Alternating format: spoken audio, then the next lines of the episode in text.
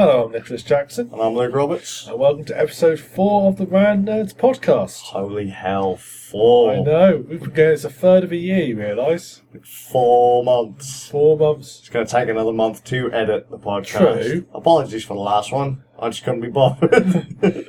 Yeah, I kept coming and prodding him and just sort of saying, Luke, where is it? Where is it? We're trying to get it done early. Come on, Luke. yeah, look, we recorded it at the start of the month, released it at the end of the month. So right now it's, what, 2nd of November? 2nd November, so you might get this in mid January? Yeah, about that. Yeah. So if you uh, start hearing fireworks going off in the background, you know, we're just Yeah. giving you a bit of a... Yes. Yeah, we're not we're having our yeah for the American listeners. Just let you know we're having a late Fourth of July celebration. we got rid of them! yeah, yeah.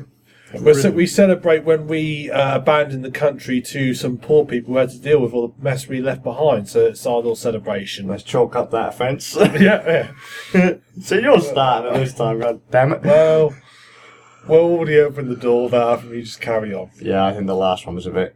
That was brilliant. Yeah. I was so proud of I've, you. I've not, no one, I don't think anyone in Norfolk has heard it yet, so I'm safe at the moment. I still haven't figured out how to connect to the internet, so I'm No, safe for a while. Well, you see, you're doing it now. Whoops. Yeah.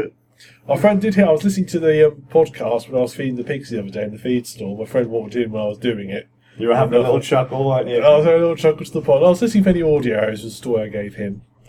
I started posting some of the lines on Facebook Yeah, uh, to people at the Norfolk Gypsy Curse. Yeah. and people were in stitches, like all the way. Even people from Norfolk. I was like, Yeah. how are you guys on the internet? What the hell? yeah. How do you understand? There must be some sort of training program, as I can think. You know, sort of. they must be doing ECDL, that's the European Computer Driver Yeah. License. How to turn on a computer, and it is like that. It is how to turn on a computer. Literally like five books. We had to do that as part of our uni- uh, foundation year for university. You Is part you, you go through like GCSE level, then A level equivalent stuff, and then you do your foundation year, and you have to do a book on how to turn a computer on, how to do like basic Well, we were the- We stuff. were the trial for for the uh, ECDL. yeah, but you know the, the these books. They're meant to like take like you said you could do them over the course of, like four or five weeks.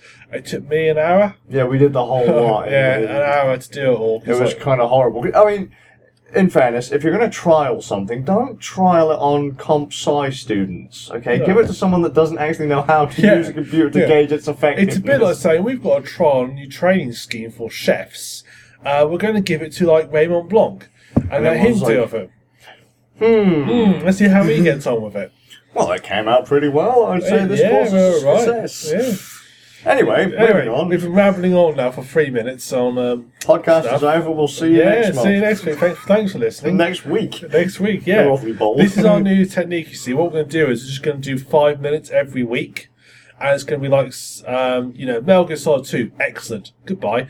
That sort of like podcast. I feel a bit shocked there. You just said Metal Gear Solid 2. But it's the first bit that done with Solid Snake was alright. Yeah, that was alright. I was going to say, as long as you didn't say Metal Gear Solid 3, then I've actually killed you. I like Metal Gear Solid 3.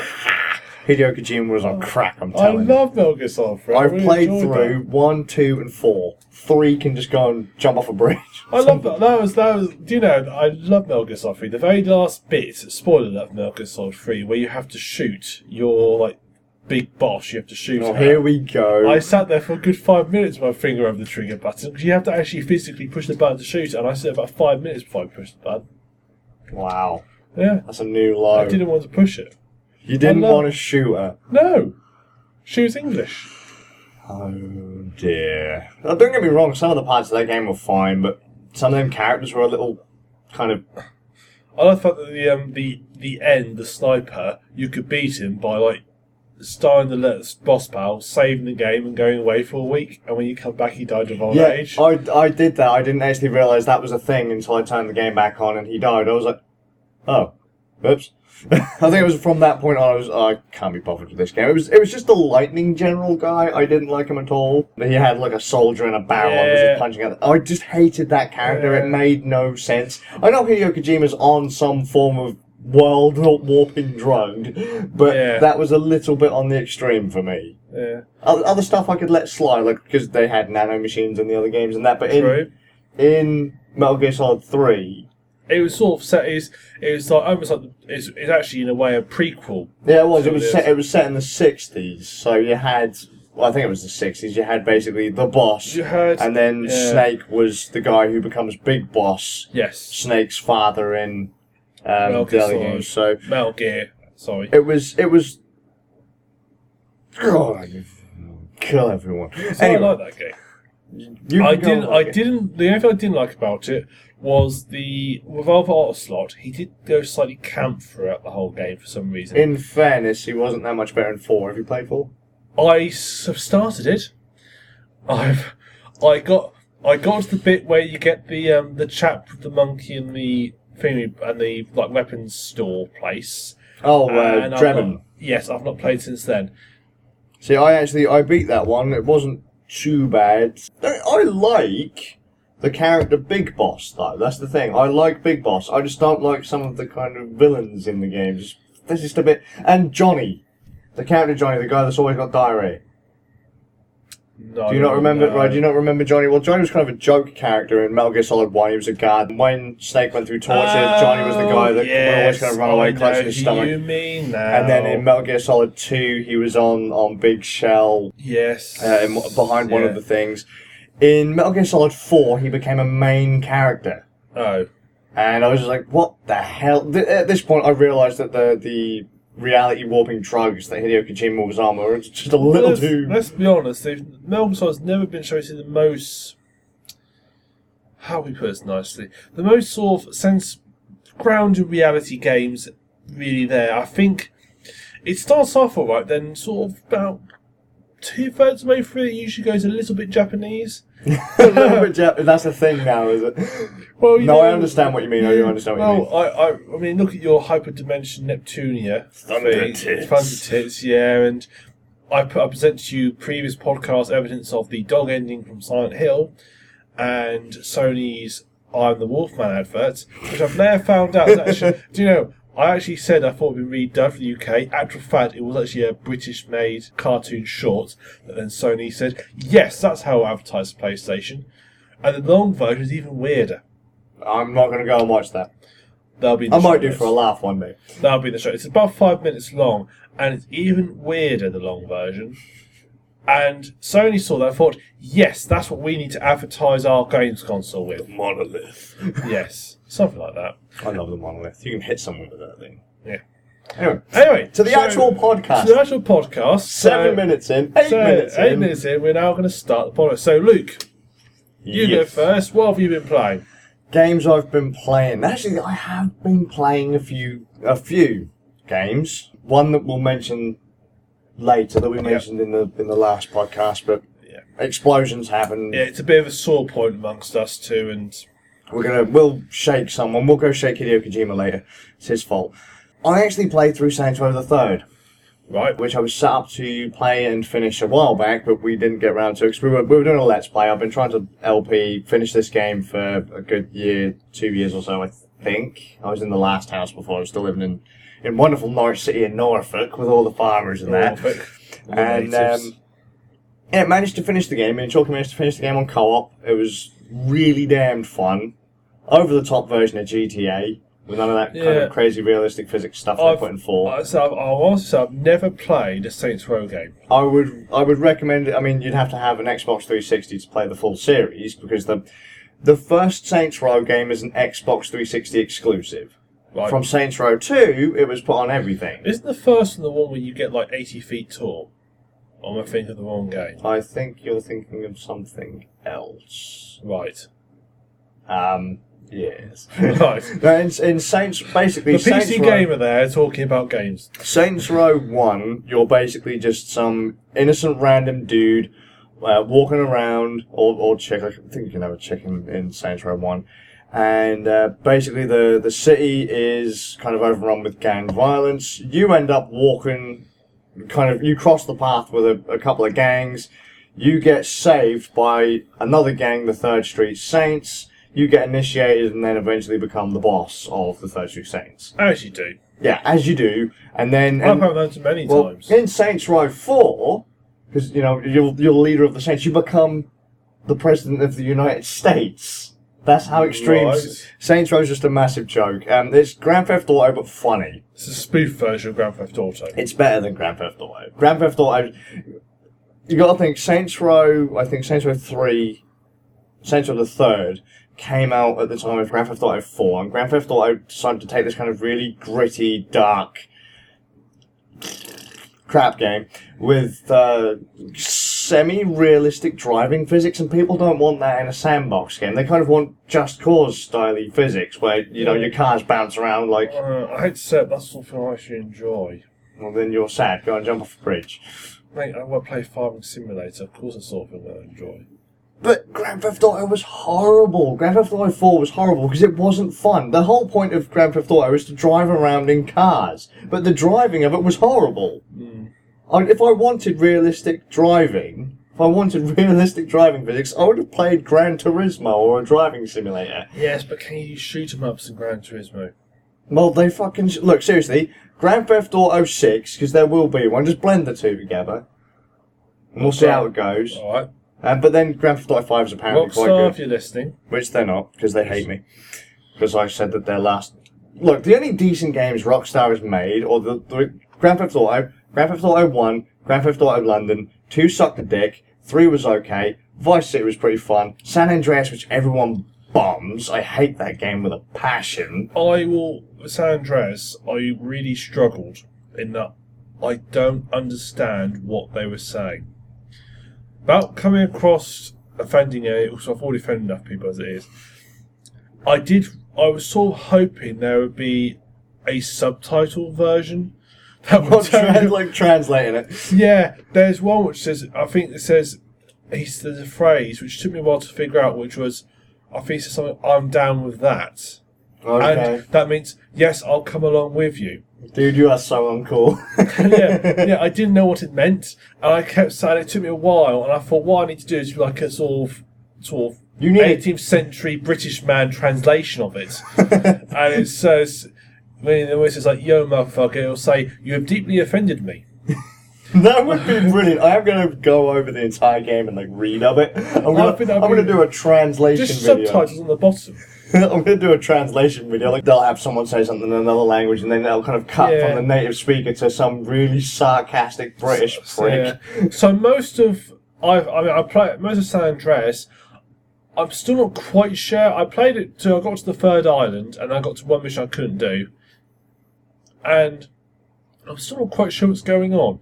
All I know is that you've somehow something's happened to you. I wasn't a big fan of San Andreas. Uh, Grand Theft Auto 4 wasn't bad, but the driving was just spongy. It just wasn't fun. And if I'm going to spend majority of the game in a car, even if I can shoot people and beat prostitutes to death, it's just if I can't. If- is just general harmless fun. Exactly, which is what we do every Saturday night anyway. Yeah. But if I can't get in a car and run them down and have fun doing it, then Grand Theft Auto just skips. It's just not cool for me. Although apparently Grand Theft Auto 5 fixed all that. The entire Saints Row series fixed all of that. But, you know. The fact that, look, in Saints Row the Third, you can walk around and beat people to death with a ginormous pink dildo called the Penetrator. From that Right. moment on, I was sold, because it's hilarious. Yes. See, Nick's not all that impressed. No, that's that's not something I would find particularly funny. I've I have, to, I have to say. Brain of a three. I, also, I used to I used to enjoy the um listening to the radio stations in Grand Theft Auto. Do you have those in the Saints Row? Yep, you've got some pretty cool stuff in there. I mean, Saints Row is just really, really over the top. Parts of the game kind of take place in like a Tron-esque cyber world, Yeah. which is which is kind of fun. Uh, beating up luchadors, like they're Mexican wrestlers. It's just really crazy. Like Johnny Gat, one of the main characters in the series, is uh, spoiler alert for the first thirty seconds of the game killed off. I mean, Gat in the first game gets shot in the leg and walks it off, pretty much As you do. as you do. In the second game, like I, inst- I thought I was going to hate Johnny to start with, but when he says in the first game that the best way to take down Benjamin King, who was supposed to be this really badass tactician, tough nut guy, is to just storm in there and wreck him, just shoot the shit out of him. I was like, Johnny, that's a great plan. Straight through the front door, just how I do it. Just lay waste to Yeah. everyone. My kind of plan. He won't be expecting that. He is, he's going to be someone who's sort of made a nice, complicated. He's seen anyone attacking him will make a nice, complicated plan. Which is what the Saints were trying to do before Johnny said, fuck it, let's just blow him up. yeah, well, it's fair enough. It's a fair comment. To be fair, it's what they tried doing in World War Two of Hitler, wasn't it? All the cunning plans. At the end, someone just said, "Let's put a bomb." In the L- bunker Let's let's just whatever. fucking let's just go. let's like fuck pussy pussyfooting around. Let's just get in there and go. And it didn't work. Shut It's a bad example, but It would have worked if I was there. can you still in Saint Row get a tanker for a slurry and spray people on the street with it? You can do all kinds of crazy stuff in Saints Row. Because having worked around slurry tankers, that would be a very nasty thing to happen. You can fire people out of cannons. Yeah, it's alright. It's br- it is absolutely brilliant. Although there is a character in it called Zimos who has what's the thing where you, where you smoke too much and you have the old hole punched in your throat, Oh, um, and then you have to have the little buzzy gizmo to speak. I can't remember what it's called, brain fart. But he basically he had he has that kind of sitch going on. But when he speaks, it sounds like a rap video because it's auto tuned. And every time he speaks, I want to murder him. You have to save him from a brothel. Do you need saving off from a brothel? He did because he was bound with a, a dildo up his backside and uh, Right. given a horse's saddle and stuffs. And well, I just wish I hadn't saved him and had just beat him to death and put him out of his misery. See, more diversions and games what we need. It's a good game. Okay. Try it. Try it. If you want more of the top Grand Theft Auto, try it. Although from what I hear, Grand Theft Auto 4 is pretty damn crazy now. But I haven't. Or Grand Theft Auto Five. 5, sorry. But I haven't played 5. Got it, just not really played it yet. Well, you know my feelings on Grand Theft Auto 5. PC. yeah, which is never going to happen. You know what have you what played next? Well, now I don't know how you cla- would you classify this as a classic or new game because it's a remake, it's a reimagining of a classic game. I'm playing a game called Super Frog HD. Did you ever play the original Super Frog on Amiga? I had an Amiga, but I don't remember playing it. It was a one of the back in the days when The game, I mean, not the Amiga. Yeah. it was back in the days when there's a lot more advertising in games in some ways. You had like Zool, the Chupa Chups. yeah. Cool Super- Spot was 7 Up and Yeah. Super Frog was sponsored by Lucozade. Lucozade Yes. Wow. Yeah, they start us the game, and basically it's your typical sort of fairy tale story. An evil witch steals away the princess, and this the prince turns the prince to a frog, and he's all depressed. And then he finds a bottle of Lucozade floating down a river, As you do. as you do. He drinks it, and he turns into a super frog. And it's back in the old days where basically game developers sort of said, "Yeah, we hate our game. Let's make the game ridiculously hard." Yeah, just yeah, like yeah. So the first few missions you're okay, and then as you go on, you get harder and harder and harder to the point it's just ridiculous. And I can't. There's the last level is 20 levels in total. You're split over sorry 24 levels, split over six worlds. Oh, or those were back in the days were basically design the levels first, and then had to try and work out how the story is going to work. Magic Forest is the start. Right. That's where the prince was when he got caught. So I'll give you that as a head start. Next one is a haunted castle. Usually castles are the last thing you go to. Yeah, to. this is the second world. Okay. Is there a fire world? Uh, no, no. Okay. After Haunted Castle comes Circus World. Oh So in the Haunted Castle, he gets somehow captured and sent to a circus. After the circus, okay, comes Ancient Egypt. Because he finds a time machine at the circus, because apparently they all have those, Well, of course they do. and then sends himself back to Ancient Egypt. Then he decides to freeze himself to get back to the future, right?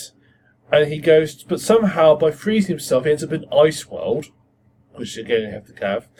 And then somehow he ends up in a futuristic space station.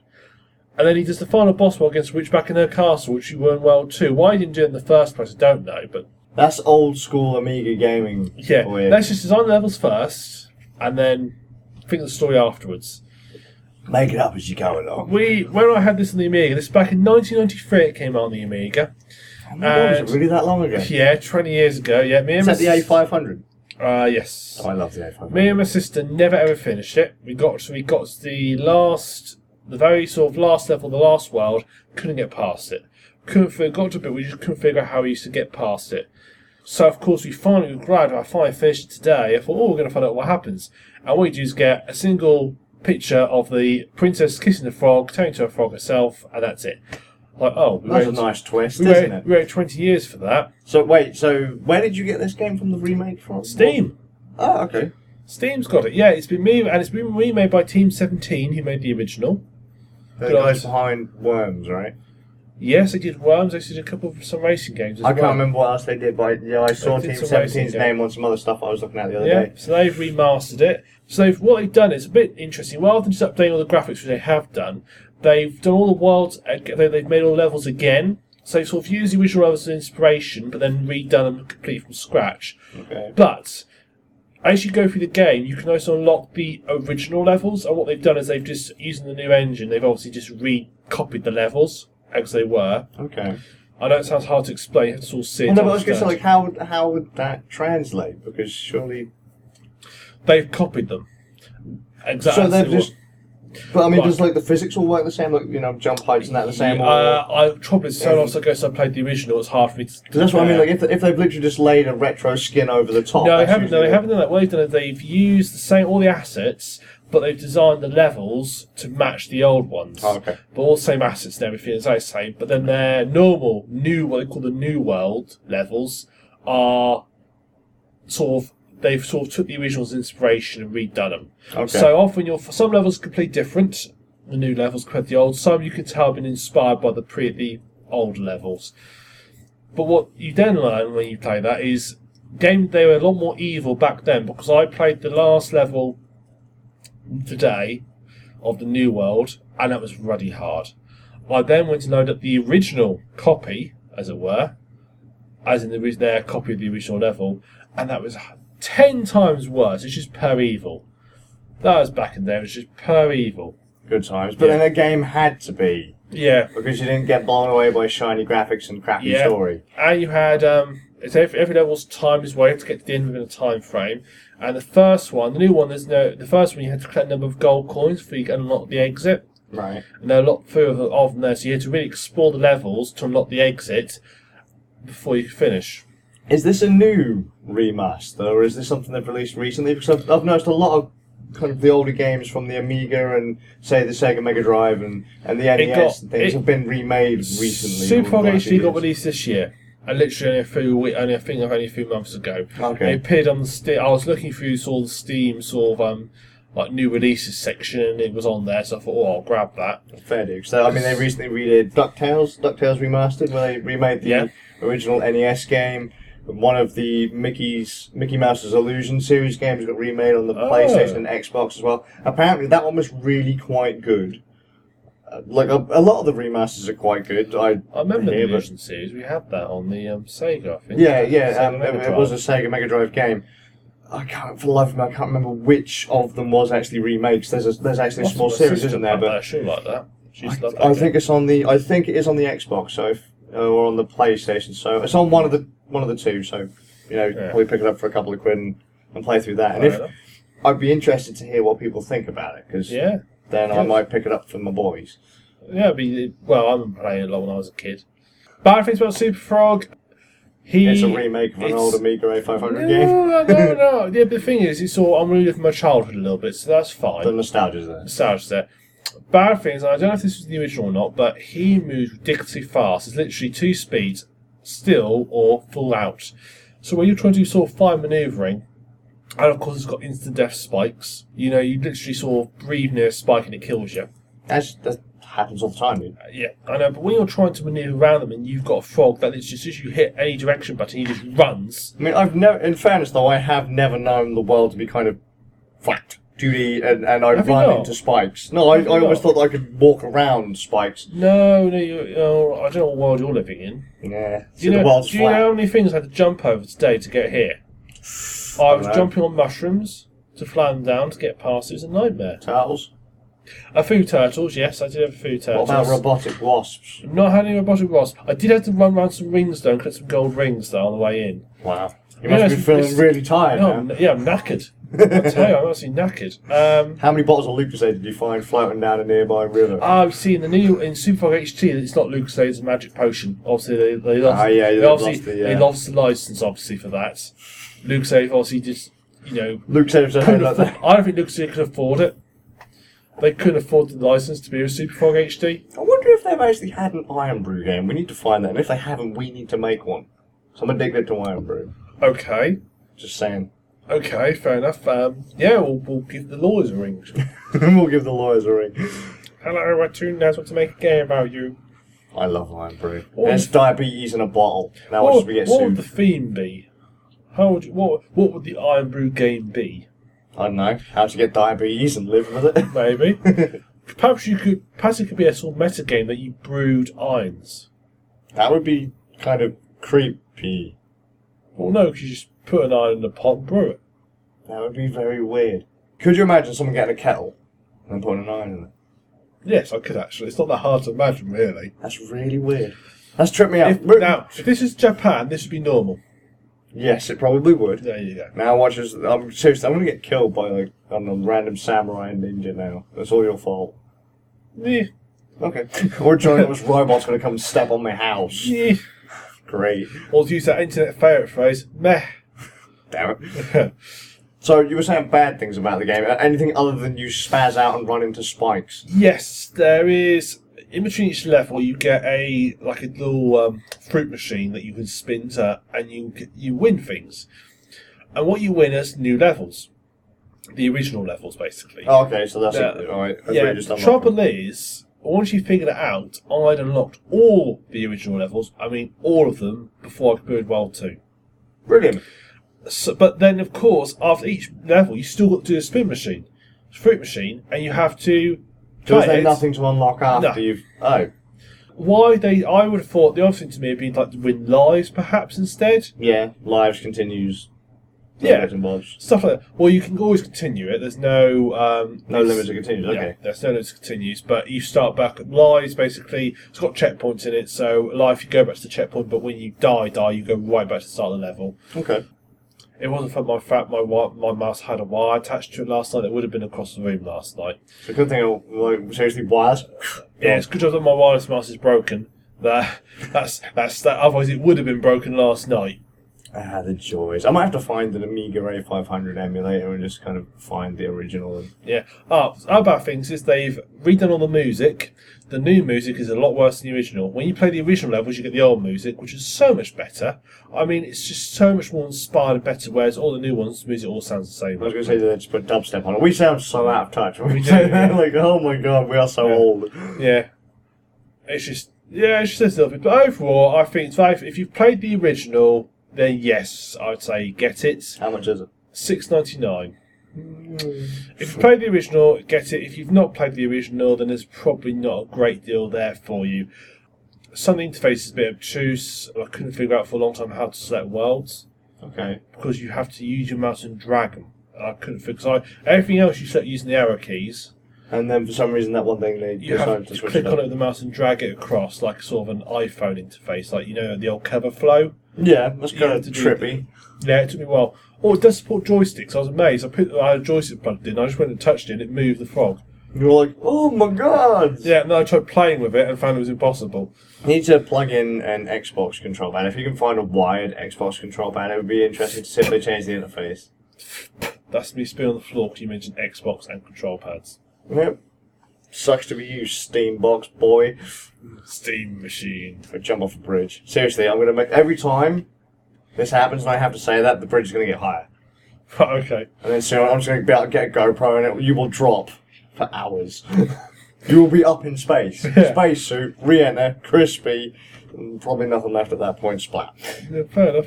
How could you splat? There's nothing left. Just in case, there's a little tiny. Oh, right. Just in case. Just in case. I've got to, the, camera at least has to survive. But Yeah. the camera can go splat or That smash. one was- the fact that I'm dead won't worry you, but the fact that the camera survived is it's about. What else am I going to put on. YouTube? Well, there you go. Luke's planning to murder me. If you like, I can give What? you the address of that mine shaft again. yeah, please do. Siri, stop telling me where you were going. yeah, I had words with him. He was like, off. Yeah. I keep forgetting that when when you use it to so that it can understand the British accent, you have to have it as a dude. Yes, I noticed that. And the thing is, my friend's got a um, Garmin sat nav, and he's got a voice pack for it that basically reads up all the street names. Mm. It's the exact same voice. I mean, it is the exact same voice. What are you doing, Apple? Yeah, obviously, yeah. It must be some generic voice where they've got it from, but it's the exact same one. Scary. Yeah. So, Luke, what else have you been playing? Uh, right. Pokemon. The Pokemans Ugh. have recently released another game in the series. I don't know what generation it is. I can't remember how many bloody games there are in the series now. There's mi- 80? probably. There's millions of Pokemans now for you to catch. They have made the first 3D Pokemon game Right. uh, on the Nintendo 3DS. The idea is that it's supposed to bring back all of the kind of old school Pokemon fans from the like the very first and second generation of games. by making it 3D and completely different. The way that they've kind of brought back a lot of the old starter Pokemon. So the old, Right. the idea is that as each generation comes out, you get all new Pokemon with all new evolutions and things. This time they've said, "Hey, look, here's all the old ones. Now you can have them again and some new ones."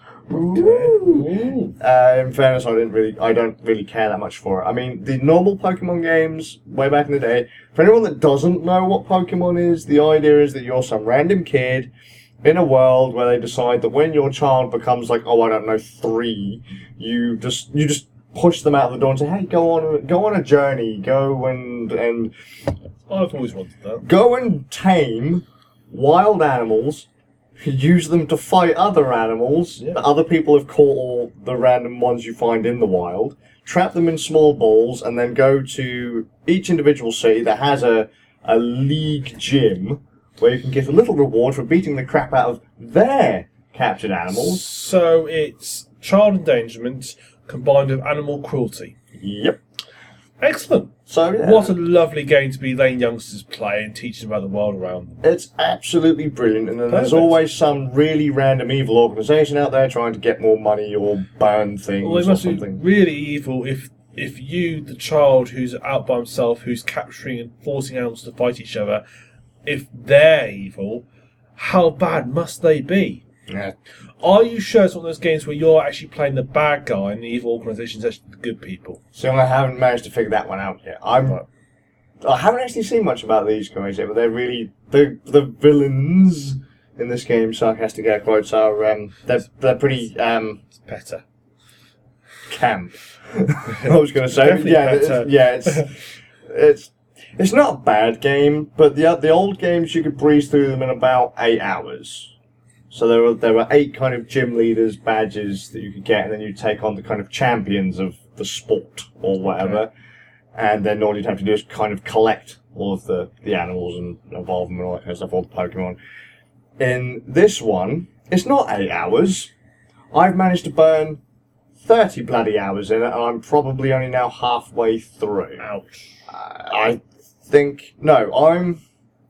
Sorry, I, my mistake. Thir- I'm 13 hours in. Oh, right. Inky, my wife, was 30 hours in. I don't know how they have managed to make you burn so much time. I've been talking to a couple of older Pokemon fans who have said, look, you could probably burn through the game in nine hours. I don't personally see it. Mm. I'm probably six badges in, 13 to 15 hours in. It's not one of those games where you could burn through quickly if you just go straight for all the, st- for lack of a better phrase, story missions. There is no story in it. Right. It's literally going from one, you know, gym one through eight, whilst tackling this evil organization in between. There is, there's hardly anything to it. Yet I've still managed to burn 13 hours and still not. For the first four kind of, I say, I, I guess missions or gyms or whatever you want to call it, trying to explain it to people who don't play Pokemon. To get through the first four, that's what I burnt most of my time on, and I was really struggling with it. It wasn't a hard game. I was just like, I don't want to play it anymore because it's so slow. Mm. If this was any other Pokemon game, I'd have been halfway through by now. You're effectively grinding in a way. It right? felt it felt like it, but the game is a lot easier, which is weird. It's a lot easier, but it seems like it was moving so much slower. But from four to six, it's been like instant. So I can't understand why it's Perhaps one of those games where it's what you start off with at the beginning is too low a level, low in abilities that as you get through quickly. Then as you've got unlocked everything, you can now defeat things. You've got all the Well- abilities you need. Let's put it this way, but in the older games, by the time you got to Gym 3, you could pretty much curb stomp people, you could one shot people. Still, pretty much the same can be said about this game. I just don't understand what's taking so long because it's not like the world is huge. It looks great for a 3DS game, for a portable game. The music's pretty nice, the graphics are nice. I don't know, maybe I'm just getting. I'm too old. Pokemon lost me after the second generation of games. Just. Eh. I remember, I don't know how crap this was, but didn't they used to make Pokemon like each game had several versions, like Pokemon Blue, Pokemon Red? Yeah, they, they're, so they've done that again with this one. So you had Pokemon Red, Blue, and Yellow. right. and And then- what is the actual difference between them? Right, the idea is to capture, train, collect, uh, trade, and battle with other people. Can you remember the virtual pet craze? Uh, years and years ago, like back in the 90s, I guess, like early 90s and mid 90s. Pokemon was basically that for Game Boys. And so, if you had the red version of the game, you could say collect majority of the Pokemon, say minus an exclusive 15 that were available on the other one, and then you'd have to meet up with a friend or. It was kind of like a schoolyard game, I guess, where they were expecting. But they had to have, you'd have to make sure your friend got a different colour game to you. Yes. Which was a bit of a problem because apparently a lot of people didn't get that and decided to buy both versions. I was going to say, yeah. Once you buy both versions, so sort of. So did it? Was it always a computer game, or did it start like a trading card game? No, it started off as a video game, then it became a trading card game and a cartoon and movies and more games and extra like loads of different little spin-offs and virtual pets and So the different versions, do they have like different Pokemons in them, presumably? yes. So So do they not? Does how they balance that? So is there like out the three? Is the red version the one with the best Pokemon? If No, that's the because case, there'll wouldn't be- you just buy that? there are only say 15 to 20 exclusive Pokemon on each Right. version. So the idea is just to trade those 15. Otherwise, it's exactly the same. You'll have the same three starters in both versions. So when you start your quest, you get to pick one of three in pretty much every game.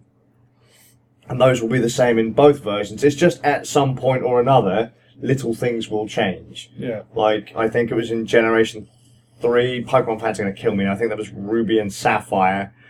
The villains changed, so the bad guys were a different organization. Right. So they had different motives. Um, legendaries, which are like the, the kind of the tough nut, old school Pokemon of, you know, Stone Age times or whatever.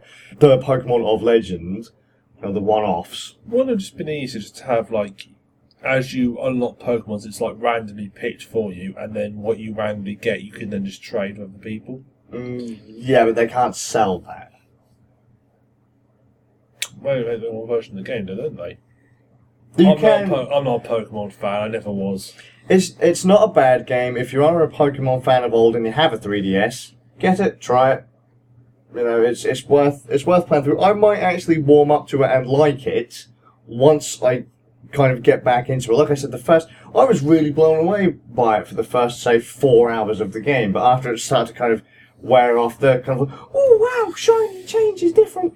It wasn't all that fun because it felt like a grind because I didn't feel like I was getting anywhere Yeah. fast like I would in the older games. And then when things started to kind of the pace started to pick up again, I was like, oh hey, this is actually this is not that bad.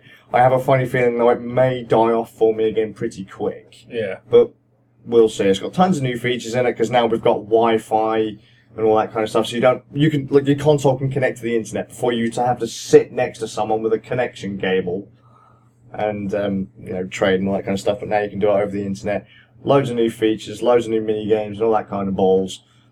If you're a fan of Pokemon, give it a go. My wife seems to like it. A couple of my friends seem to like it. It's funny that the target audience for Pokemon games is supposed to be like I don't know, 10-year-old yeah, children. like ten year olds, and most people I know that play Pokemon are you know twenties to late twenties to thirties. So Oh, because I want to remember it. yeah, they aren't. They're not really kind of hitting a new audience with it. But Yeah. Well, I mean, I don't think the program's on TV anymore. I've never seen them on TV. I don't know if they are. I think they still are. Are they? Well, I don't watch television very much, so I don't Does know. anyone? No, I suppose not. cut the cable, just watch what you want when you want. But that's another story. Yeah. What else are you Right. been playing? Well, it was been it's also been Halloween, which I Yes. hear is some big holiday in America, and I um and Steam has been having a Halloween sale, and so I bought Amnesia: The Machine for Pigs, but I'll be, I've not played it yet, so that'll be a future podcast. That's the discussion. game made by the guys behind Dear Esther, right? I have no idea. Horrible game. It's not really a game. Well, we'll see in a few weeks. We'll see. The, the Uh, Amnesia, I'm sure, is a game, but Dear Esther was We'll horrible. we'll see in a. Uh, I think you're right. Actually, we'll see in a month's time once I've had a chance to down play it because that's my horror game over Christmas. Manners. Horror Um, game over Christmas. You've got to have a horror game over Christmas. Last month, last year was Thief. This year it's going to be Amnesia Machine for Pigs. Yeah, sure. What more? You know, leads to tiding and joy and lovely and being murdered. We'll What make a video of it. Yes. Good. So, but on there is uh, so that was reduced to price, but there's also one game called Ghostmaster, Okay. and that was reduced down to 79p. Why? Well, it's a very old game. Okay. I It's was only going to say, like what's wrong It was with only it? like three forty nine. Uh, to be fair, it's not too bad. I remember it was one of those games I remember playing a demo of back when you used to get demos of games. Back sort of in the day, sort of two thousand and three, four, I think it was originally released. Okay. And I played demo. I thought, oh, this is quite interesting. But the demo didn't make do it. One of those demos didn't do a good enough job of explaining exactly what you were doing. So I played the demo. I thought oh, that's interesting, and it's like it sort of got put back in mind that if I saw it cheap enough, I'd buy it. But because it never really sort of took off right, never really got a good market. I don't know if the company made it did anything else afterwards. I don't recognise the I don't recognise their name anymore. I can't tell you even now. I can't remember. Don't really care. I don't really care. Um, I don't ever we took off quite right, so I never ever saw it cheap, but I saw on Steam. I thought, well, well, 74, 79p, I might as well give it a shot. Mhm. Download that. So basically, it's a strategy game where you play the bad guy. bit like, po- bit like Pokemon. Yeah. Um, you play Pia. yeah. So you are a ghost master, and what you do is you've got a team of ghosts, and your job is to scare people out of the house, of the, of the houses, these buildings, and so forth. Reminds me of a Sega Mega Drive game, I think. I Hmm. can't for the life of me remember what it was called.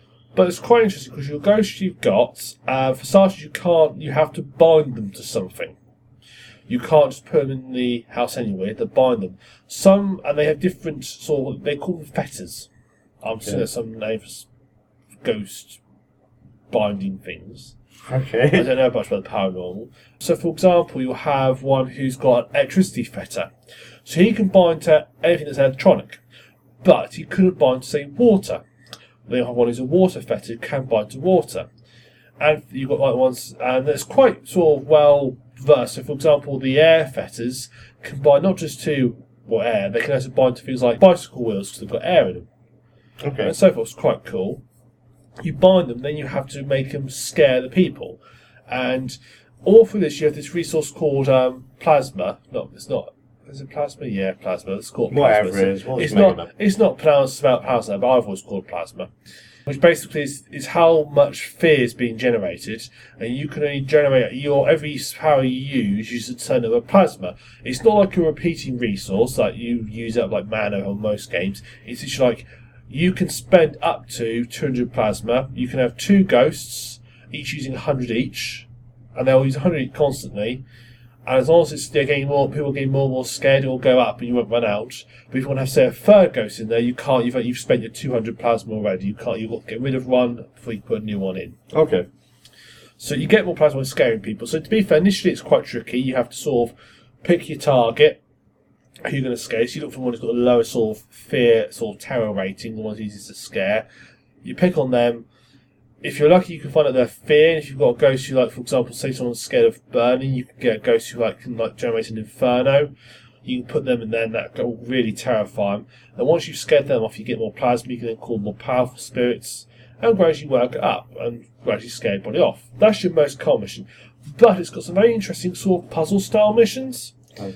Okay, so let me give you an example. I had a house that, and the story I was given was that an old lady lived there, and she's like having people round, and what she used to do was put arsenic in her tea, Okay. as you do, and she'd hid the bodies throughout the house.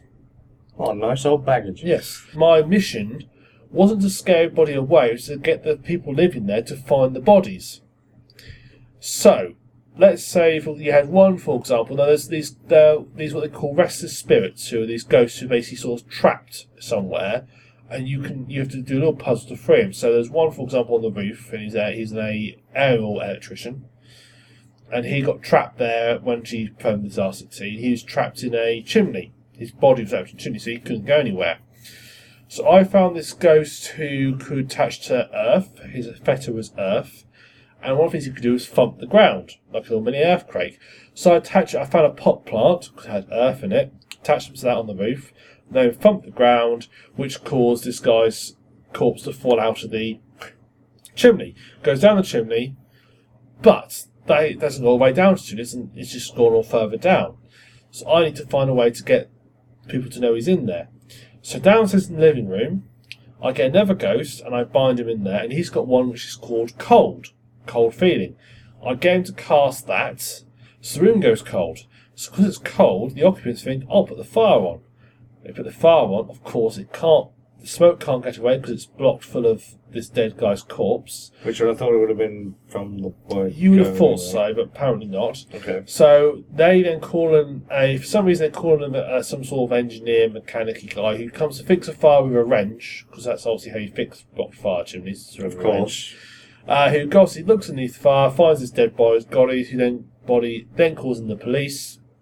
The Please. police nick the family and they get dragged. Well, no, see, this is this is. I'm not sure quite what world they live in. These people, but the police come in, and they find this one dead body. They look at it and they say, hmm, "Might be a coincidence," and go away. So you have to find another dead body. Yes, you have to find another again to find another corpse to get the police to come back again a second time to complete the mission. It's a bit so it's a bit of a puzzle game as well. There's another one you have to like get people to, to help people perform an occult ritual, but you can't do it too directly. See, because if you like make it too overt that you're doing, you'll scare them off oh, because they get scared of seeing it go. So you sort of like, like you. There's a the book was buried underneath like a trapdoor, so you get your thumping ghost to uncover the trapdoor, so they'll go downstairs, and then you quickly sort of get another ghost who has telekinesis to move the book so they can see it. It's all quite direct. You can't like say move book or anything. It's just like you put in the room and just trust the power to do what you need it to do. Fair enough. I mean, it's okay. I'm glad I didn't spend like 30 quid on it when it came out because I wouldn't have spent that on it. It totally makes you think of if it was an indie game, I'd think, yeah, it's quite interesting, quite unusual, probably worth a look. As it's done by a proper developer and publisher, mm, maybe not really that good, but it's only about, even off the sale end, it's only about three quid on Steam. Might be worth a look, you might find some enjoyment out of it, but I wouldn't say it's worth that much money, but it's all right. Alright, fair enough. Fair enough. Fair enough comment. Brilliant. Good. Well, we can move on to stuff we're looking forward to now. Looking at our, not that we have any plans for this show, obviously, but looking at our notes, um, you're a bit light in there. Yeah. I think it's Nothing. basically you got nothing he's looking forward to. He's a miserable old man. Other than. I got suckered into the Wii U Zelda edition. You talked about it a couple months ago. on the Yeah, podcast. well, they've now because I bought the. I didn't get. Right, a lot of people are buying 3DSs because they want to play Pokemon. Nintendo released a Pokemon 3DS XL for people to be like, ooh, and buy a 3DS because Nintendo are probably going to go the way of Sega within the next 50 years or something stupid, whatever. They've gone and bloody released a Zelda 3DS XL the extra large 3DS. I already have the collector's edition Zelda 3DS. Now they're releasing a bloody an extra large one with the new game that's coming out, and I'm all like, oh no, now I'm gonna have to go out and buy a 3DS XL because there's a Zelda edition. That's all I'm looking forward to. Don't really care about much else at the minute. Not that I really care Okay. that much about the XL either, but. Okay, so well, I've got a couple of things now. Technically, this first this first one we're looking forward to is Deus Ex Human Revolution Director's Cut. Technically, that's not really looking forward to because it's actually already out. But I've not played it yet, so I'm Right. looking forward to it. So I've not played it yet. Um, now, did you ever play the original Deus Ex Human Revolution? No, but I got it. I got it, but never got a Okay. chance to actually sit down and play it. I heard it was pretty good. It is a really good game. It's a proper sort of. Maybe it's one of those games I mentioned briefly last podcast. Maybe Eidos Montreal who were reading Thief. I was really nervous about getting Deus Ex because first Deus Ex back in 1999 was a fantastic game, brilliant game. Never finished it. Never finished it. No, I've done it about five times. Love that game. So you're it's fair to say you're a fan. Yeah, I'm a fan. They then there's a sequel to it called Invisible War, which People said that sucked. it didn't. Right, it it wasn't a good Deus Ex sequel. If it wasn't called Deus Ex Invisible War, if it was just a no- just a science fiction shooter, it would people would have liked it. Of course, it was a as I said, it was Deus Ex sequel. People hated it because basically all it took all that made Deus Ex good and threw it away. yeah, apparently it got really, really, really, really, really hyped, and everyone was like, "Oh, it's fucking shit." you lost basically all Deus Ex. So you had like RPG mechanics. Deus Ex gone. You had weapons, for example, on Deus Ex. Also, usual thing like all different ammo and so forth. That was gone. Every weapon used the same ammo resource, which they sort of said, well, that means if you like. If you, they said like, well, what the idea is that these nanobots form to whatever weapon type you need, from anything from a bullet to an exploding rocket, whatever you want. The trouble with that idea is a nice idea. The trouble is, it's all well and good until you run out of ammo. You've run out of ammo for everything. Aye. It happened to me a couple of times. eh. That's a bit of a mistake. They, the big draw about the original Deus Ex was you could augment yourself with uh, with augments. Strangely enough, that gave you extra abilities, so you could like lift stuff and you could upgrade them to get more stronger. That Oh, wasn't a very good example. You could lift stuff. One second, check this out, everyone. I'm lifting my mouse. heavy stuff. Or you could like, for example, I had one which was um cloak, which meant I was invisible to people, so I had invisibility. And uh, there's another one which made me invisible to cameras and bots. Two separate. So you had to pick which one you're going to have. We need those. We do. We need to make one that's invisible to Siri. Yep. Well, in fairness, we just need something that makes us invisible to the British government. Yeah. So okay, as long as the um, US aren't involved. Then we're okay. They always Yeah, are. they always are. So you have these two, um, you have these augments and so forth, and basically, the second you had one for about ten, oh, or about eight different parts of your body you could fit augments to, and you could have a variety of choices. With Invisible War, you had six slots, and it didn't matter what in in original Deus Ex, you had one for like your head, one for your legs, and the leg one you put an appropriate leg related things like move faster or move stealthily, but you could only pick one or the other what they did for Invisible War was say, ah, don't worry about that. Don't worry about that. You simply can have whatever your augment you want anywhere. There's no body part location. You just have So you six. can stick it to your forehead and run incredibly fast now and Well, be incredibly you didn't have. You just had slots. You had six slots. You could put whatever you wanted in. Lame. So they dropped, they dropped that from the Invisible War. It was all little things like that. It- They basically took a lot of the big bits of and ruined it. But it wasn't that bad a game, really. It wasn't that bad. So if it was a standalone, it wasn't, if it was its own thing, yeah, it would be. it would have been alright. alright. Yeah, There's a lot of games like that, but There are. life of me, I, I've just drawn a blank and can't. Silent Hill 4 Homecoming, uh, Silent Hill 4 The Room. There you go. There you go. And that's what I think did that in.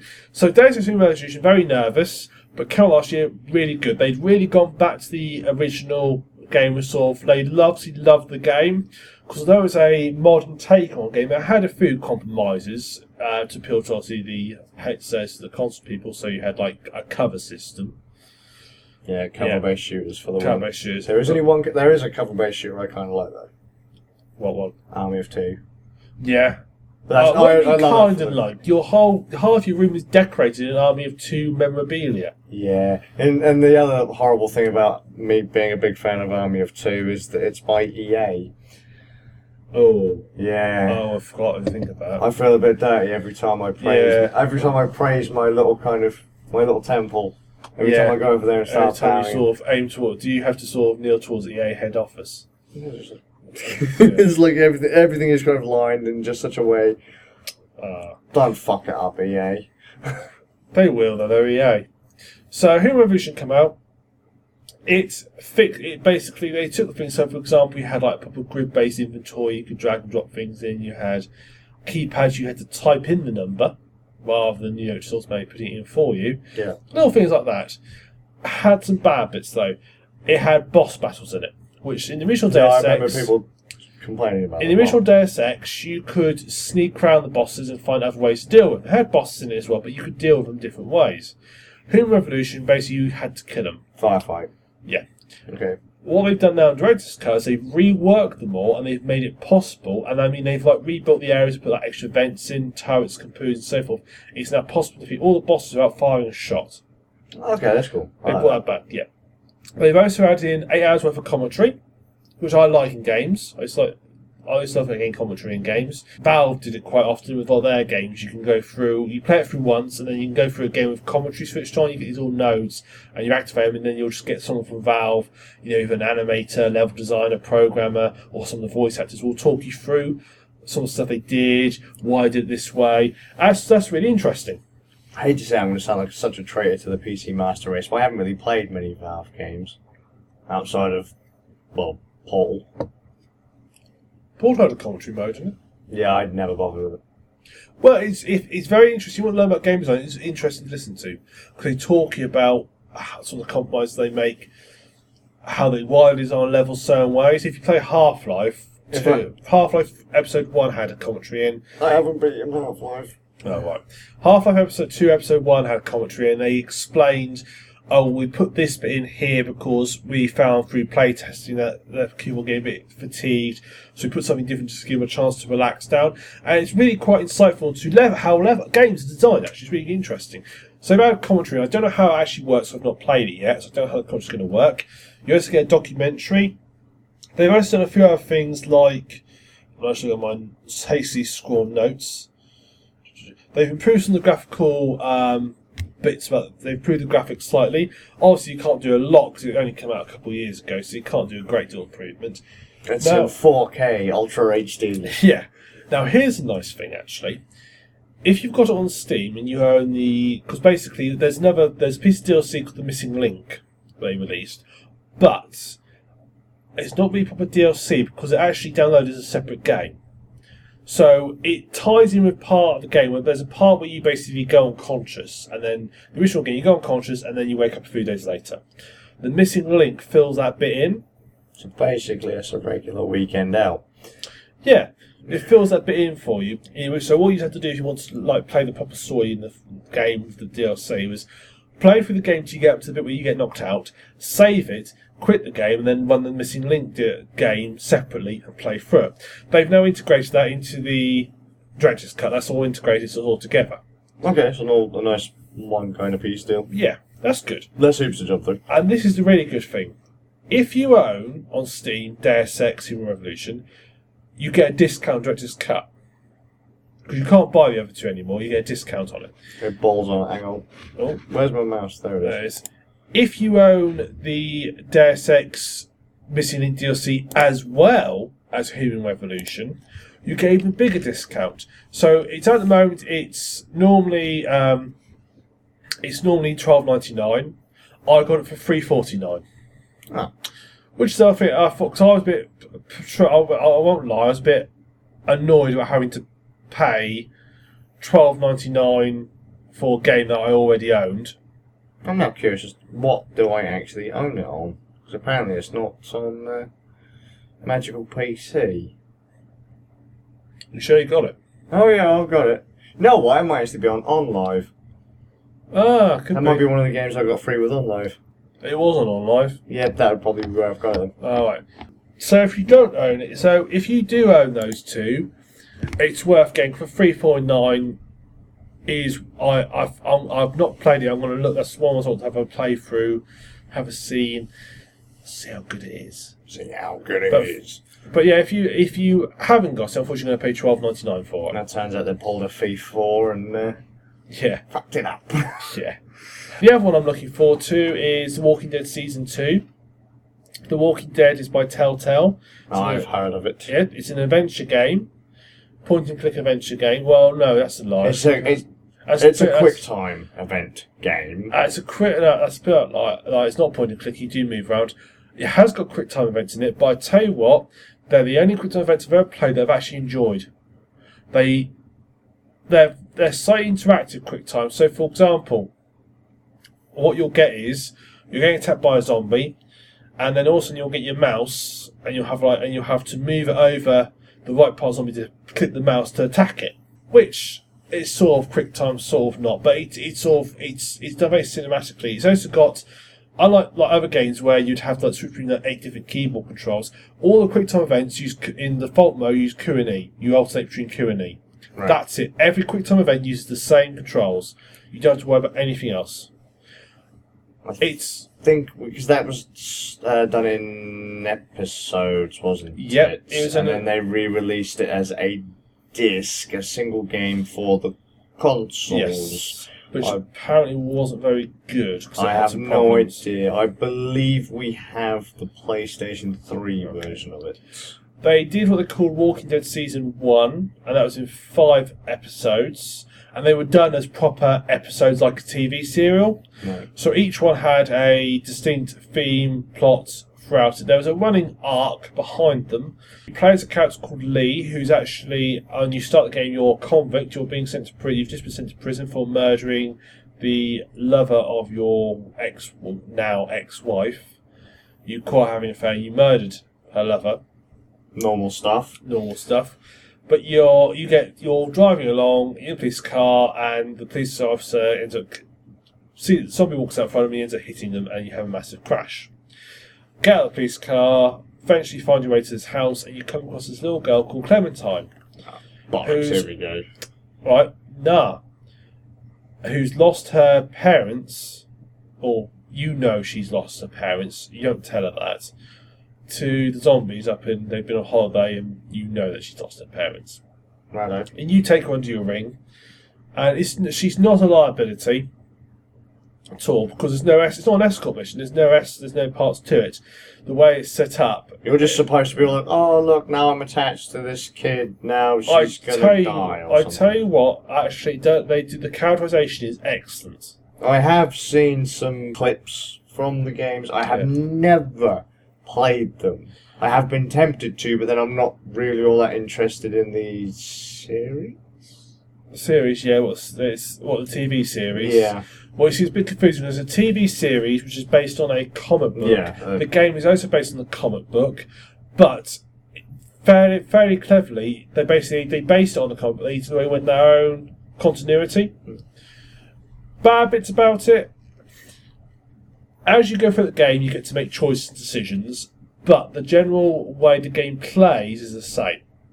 So your decisions will only affect a short-term solution. So, I'll give you an example. You have to make a decision to leave a character behind or take him with you whatever decision you make, well, by the end of the game, within a few minutes, you've lost the character. The say you'll you've lost the character anyway.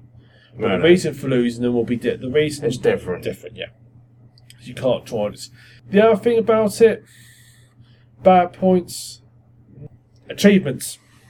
Ah, right. No, no, no, no. Yeah. Achievements. It's achievements of playing the game. Achievements. I played the game through on one playthrough. I got every achievement. That's fine, but I just I hate achievements. I agree with I'm not a fan of achievements. I hate And achievements. I hate trophies. I hate whatever it is they call them when they bolt them into games. A lot of people I know love achievements and trophies. Hey, look at that! So much stuff. No, it fucking doesn't. It's annoying, and if you do randomly decide to play multiplayer, you just want to go to someone's house and beat them to death because you'll always find that little bastard twelve-year-old that's after the grenade kill achievement, and it'll be standing Yeah. there all game, doing the one thing over and over again until they get it. Yeah, achievements. I think the original idea of achievement was, and it's been bastardized basically. It was for if you actually play the game, you're meant You to get so- the you achievements actually over unlock time. Yeah, but what unfortunately happens is people just game them to get them. Yeah, they're achievement farming. So Yeah. 12 headshots was like 50. I can remember one game, the first game I think I played with achievements and it was Perfect Dark Zero, which is already a bad choice for the Xbox 360. So they had things like 50 headshots with sniper rifle, 50 pistol kills, 100 whatevers, blah blah blah, grenade kills, all that kind of stuff. And you'd go online, and all you would see is rather than people trying to get them over time, because obviously they stack up. So let's say you let's say you play the game for like six weeks online, eventually Yeah. you unlock all the achievements. you would jump into the game, you'd kick the shit out of some little noob kid, and um, you know he's he's going to be going for the pistol kills or the snipe kills or the grenade kills. You'd lay waste to the little bastard, or he'd waste you, whichever, and then he would do the same thing again and again and again, and you'd know that he'd just dinged that achievement because his weapon would change. Yeah. He'd then go for the rocket kills or something like that, and you're just like, look, just play the fucking game. The trouble, I think the mistake Xbox made was the fact they tied they introduced your gamer score and tied achievements to it, so there was actually a reason to get them to improve your gamer score. As soon as you do that, people want to get. As soon as you have a number that can go up, people want to get it. Yeah, At least, at least on something like Steam, your achievements don't really give you anything. I still don't see the point. in that. Especially point. not on Steam. I don't get it. But I've, I can sort of see it's nice to sort of like, for example, you like say Deus Ex, you do something. I did something in Deus Ex I thought was right, and I got a little achievement that sort of reflected that, and I thought, oh, that's all right, that's nice But the touch. game is supposed to make you feel like you've done something Yeah. right. You shouldn't have to have a little But fucking. Oh. the ones I don't like are the ones where you get for just playing the game. They're actually the ones I prefer because there's no way that some little bastard can spoil the game. True, but I just don't see the point of it. It's not. uh, You, I don't see the point in full Congratulations, you've completed a level. Well done. Oh, good. I've done what I meant to do. But then, what is the point of having achievement? eh, That's the whole thing, though. There What is any point There to it. is no point. There is no so point to it. just get rid of them, There is no please. Get rid of them. Well, Forever. unfortunately, I thought I think too many people like them for them to be got rid of. Go back in time, find whoever came up with the idea. Gone. I can't. I, just- I cannot stand achievements. I can't stand trophies.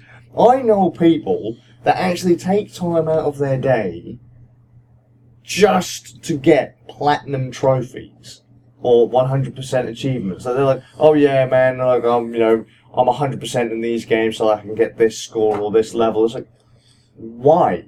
Yeah. Just why? If you if if you don't want to play the game on whatever difficulty to start with or to do whatever anyway, why bother? I mean, like I can remember when I used to play, you know, games on Xbox and, and, and PC and PlayStation. We didn't have achievements, but we still found other things to do. We didn't need achievements to encourage us to fuck around in the game. No. But apparently, you know, this generation of gamers is fucking dumb, and it just makes me angry. They If I need was- to be if led. I was going to make an achievement for, if I was going to put achievements in my game, what it would be, it would be just the one achievement, and you get the game, you run it, and as soon as the menu screen pops up, it would say, "Congratulations, you know how to switch a game on." One achievement, a thousand points, done. Ding. Just done. Done. There you go, a thousand points. That's your achievement. Hyperdimension Neptunia had a start new game achievement actually. Did it? Yeah, which was great. I was like, it came up in the top corner. I was like, ding, you've got an achievement. I was like, the fuck, what have I done? And I was like, you've just started a new quest. I was like, well, hey! Gears of War achievement for completing the tutorial. I don't remember that one. Do you I know, do. As soon as you complete the tutorial, you get an achievement. It's like, well, I'd hope I would be able to complete the tutorial. That'd be really Who, funny if that's the what one. little kid out there needs so that power back saying, well done, little Timmy, you completed the tutorial. There you go. GG, There little you guy, GG. There you go. Anyway, I didn't mention about the actually Walking Dead Season 2. Right, it's gone. What's the damage? Damage, well, they've not released much information about it. It sucks. No, it's gonna it's not gonna suck, I don't think. It is. It's gonna take all your decisions you made in the first, it's gonna import them over. Oh, woo. I haven't seen that before. No, hey, but it's a nice touch. I like that sort of thing. It's, it's adding to my continuity. Right, go I'm on. going then. to character but this time you play the game as Clementine. As a Ah. nine year old girl. Oh, That's- God. That's gonna be interesting. I'm gonna I'm gonna intrigued to see how it comes out. I've, I've I have faith in them. Just kill me now. I have faith in them. Christ's sakes, just kill me now. The Walking Dead. They're zombies, but we can't call them. Actually not for the entire game, no one mentions the cause of a zombie. Yes, because they can't, because they're crap.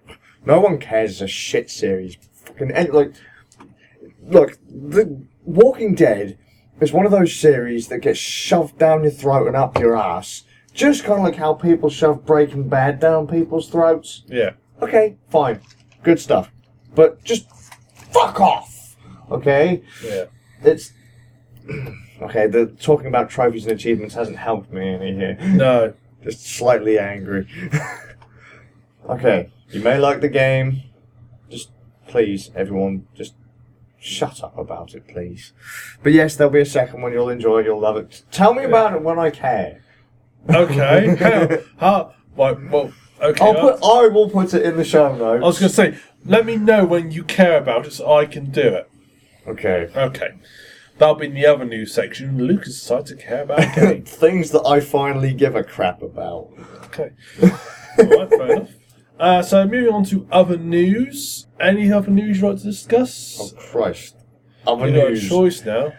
We do. I'm actually looking at the notes. I know. We don't have notes. No, no, it's all off No, the this is fly. all- This is all off the fly. We don't have anything It pretty much down. is. I mean, we've got like three words written here, and then we Yeah. managed to like branch off into everything else. Yeah, else. pretty much. It's great. Best podcast ever. I am so glad we ain't doing one of these a week. Yeah, it would be pretty traumatic, wouldn't it? yeah, look, people would have to spend their entire week listening to it constantly. Yeah. It would be like an audiobook, an unabridged version of the Bible in audio form. Oh my god, that'd be insane. Which, by the way, exists. What? Why are we in audio form? Unabridged, in full, from start to finish. How long would that take to listen to? I have no idea. I think it was like 19 hours on Audible. Actually, it's not as long as I thought. I, seriously, if anyone wants to find out You the could numbers, do that in a day. You could listen to the entire fullness of God's words in a day. I think I would rather jump off a bridge. Hmm. In a day? What, jump off a bridge? Well, you could easily die in a day, couldn't you? Jump off a bridge. Jumping off a bridge in a day. doesn't take that long at all. Let's see which which one is more exciting.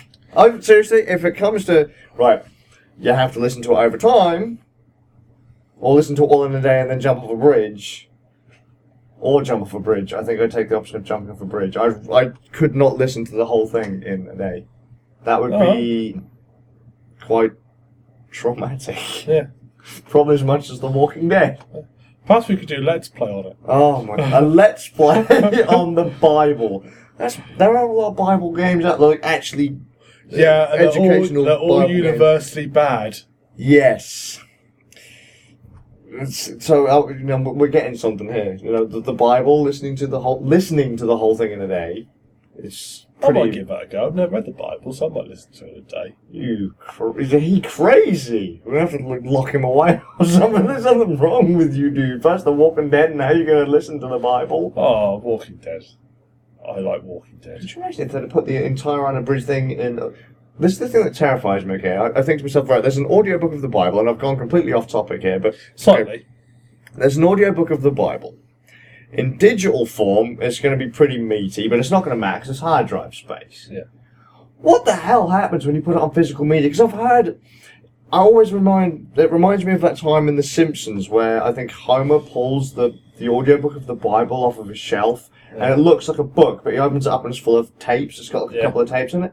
So, how many actual bloody tapes would that be? Imagine how Well, thick that would be. Theologically, a tape used to hold what? 45 minutes was on a tape, or was it 90 minutes to a tape? Uh, 90, I think, maybe. 90. So if it's 19 hours long, that's 90. That's an hour and a half, three hours goes into that six times. You need sort of 12, 13 tapes. That's a hell of a lot. of And tapes. 13 is a lucky number, which is a good number of tapes for a Bible with audio version. Well, I don't think 30, it actually mentions 13 in there anywhere. Wow. We're gonna have to check. Someone check. Yeah, some, Fact check that. some, I'll listen to the Bible and audiobook from and I'll report back next month. Ne- you know, seriously, if you listen to the whole thing in a month, I would, wow, I'd be quite scared. You're I've gonna- got, I've got a day off next week. Coming from a guy that looks like Jesus, that's that's Yeah. scary. If you are the second coming, we're in deep trouble. Yeah, pretty much.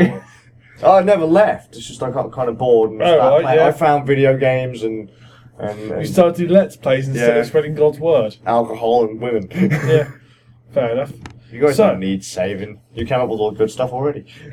Fair enough. Just saying. Now someone's going, to like some God Squad member's going to come and kill me now. Yeah. I have no Do problem know. with you know. What's that? ch- That um, church in America that's like really racist Christ, and, um, and See, I've homophobic, just gone again. who basically like just sort of are horrible. The ones that the, the guys that protested, I can't remember.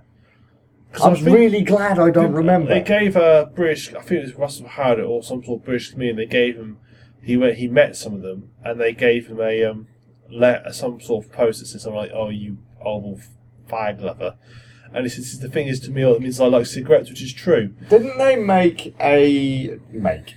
I'm pretty sure that someone bought a house across the street from this place. Was it Westboro Baptist or something like that? yes, I think you're right. I can't believe I remember that. So what have I what have I forgotten to remember that? What important information have I thrown away to remember The that? Crap? code. Oh my god, I hope I haven't. How else am I going to beat Contra? Anyway, uh, I'm pretty sure someone bought a house across the street from this place, and then they painted it in, in rainbow colours. Oh, I thought that was a brilliant troll. that was like that's that's really expensive troll as well. that's two thumbs up yeah. for who the hell ever did that. That's Yeah. brilliant. That is ultimate trolling beyond my level. What you want is then turn to a place to do which conduct civil partnerships. Oh man, do it seriously. If that, if that place hasn't been burned to the ground by the God Squad, nah, do it, do it. Anyway, Anyway, back mm. to back to other news. and, and just confirm the facts on the Bible that Nick has spewed out, and, and figure out how long the audiobook is. Yeah. I will not be listening. I think I actually own it. Why do you own that? I don't know. I was look. I Did can't. you I, get a free? Because you're G's, did you get a free copy sent to you? It's like sort of like publisher deal. that's pretty much how it works. Oh, fair enough. you know, my name is in it, so. Why not? So, I'll check later. I probably have though because I was bored. That's the thing when you get credits and you haven't got anything to kind of spend them on. you just buy random But stuff. because normally they, they charge you more based on the length of the book, and I want to know how much it costs. but it was one credit, so why not, right? Um, okay, so something that we were going to talk about in the games we've been playing section that we mentioned in the last podcast. Yes. Uh, this isn't really hardware and other news. This is kind of more of a flashback, but It's a combination. yeah, it was a it was a hardware issue. So we mentioned that we were going to play through Rain. Yes, so you're the- probably wondering where our video of Raiden is. Brilliant PlayStation 3 exclusive. I quite good. enjoyed it. I enjoyed it and I hate consoles. Yeah, which is crazy. A gorgeous game. Beautiful art style. Emma called it. You, no, I disagree. What? That was clearly not a dream. Sorry, spoilers. That was clearly not a dream. That was a bloody That dream. was not a dream. It's a dream. That was not a, clearly not because the little girl had the same one. How- It's not possible, is it? They're obviously in some sort of interdimensional world. Look, seriously, dude. I want my 50p. I figured you'd try and talk your way out of it. it's not a dream. Seriously, dude. It was not a dream. Clearly that wasn't. Coming from the guy that likes Metal Gear Solid 3, not taking this. Not having it. Anyway, it was a good game, and we had uh, minor technical difficulties. Well, it was quite a major technical difficulty to be fair. Yeah, I almost wanted to cry by the end of it, if I had to be honest. So, picture the scene. We've sat down. We Luke said, "Let's do a let's play on it." Yeah. I've, I've never done a let's play before. I thought, yeah, let's do this. Got myself all fired up. We sat down. We Yeah, we literally where- sat down to play the game from Or start, start to to finish, finish, in 'cause one sitting. We knew it was about three and a half hours long, so we thought, great, let's sit down, let's do this. Got all the audio set up, did level check, all fine. Yep. Previous to this, we just better mention, Luke had done some test recording on his camera because we are going to do a video like. Yeah, we were going to do a full blown live video setup. We set up the point. DSLR, we set up yeah, lights. that didn't quite work out. We had some tests which he's copied to his hard drive hmm to have a look at, and it wasn't quite right, so we just left them. Yeah. So we sit down, we set the recording going, we start playing the game, we take it turns, play all the way through, really Thoroughly enjoyed, enjoyed it. Thoroughly enjoyed it. Thought, great, yeah, let's get it sorted out. We hit the stop button on the audio recorder, the same recorder that we use all the time for the podcast. Yeah, and it crashed. There was a random error. We were like, what is going on? Why has it locked up? yeah. A horrible, horrible feeling. You know, my, in the pits of my stomach, I was, oh my god, I, I don't, I couldn't believe it because it threw up like literally hundreds of error messages. Then, and we had these really random, Thousands, I think. we had really random kind of fluctuations in the waveform, which you mentioned partway through the playthrough. So it which, didn't look right. yeah, um, and but we powered through anyway. So I mean, you destroy the flow of the video, Yeah. break the immersion of the game.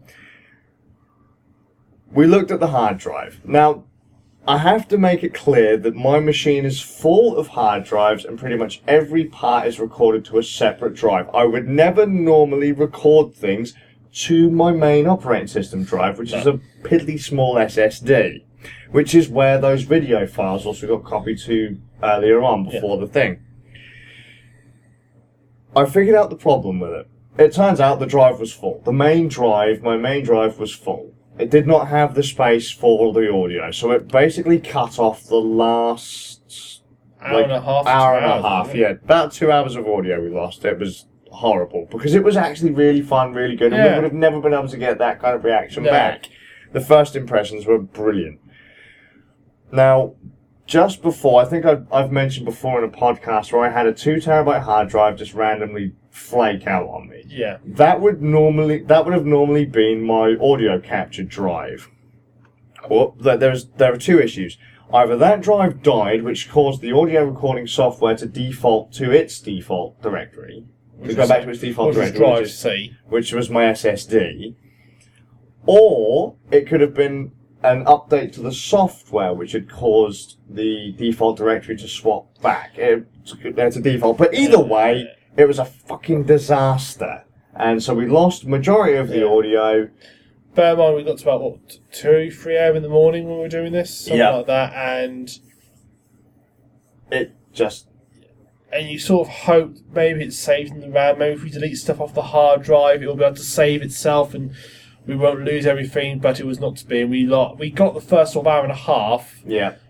and then it all went pear shaped from there. If anyone is actually interested in seeing the first kind of hour Hour and a half.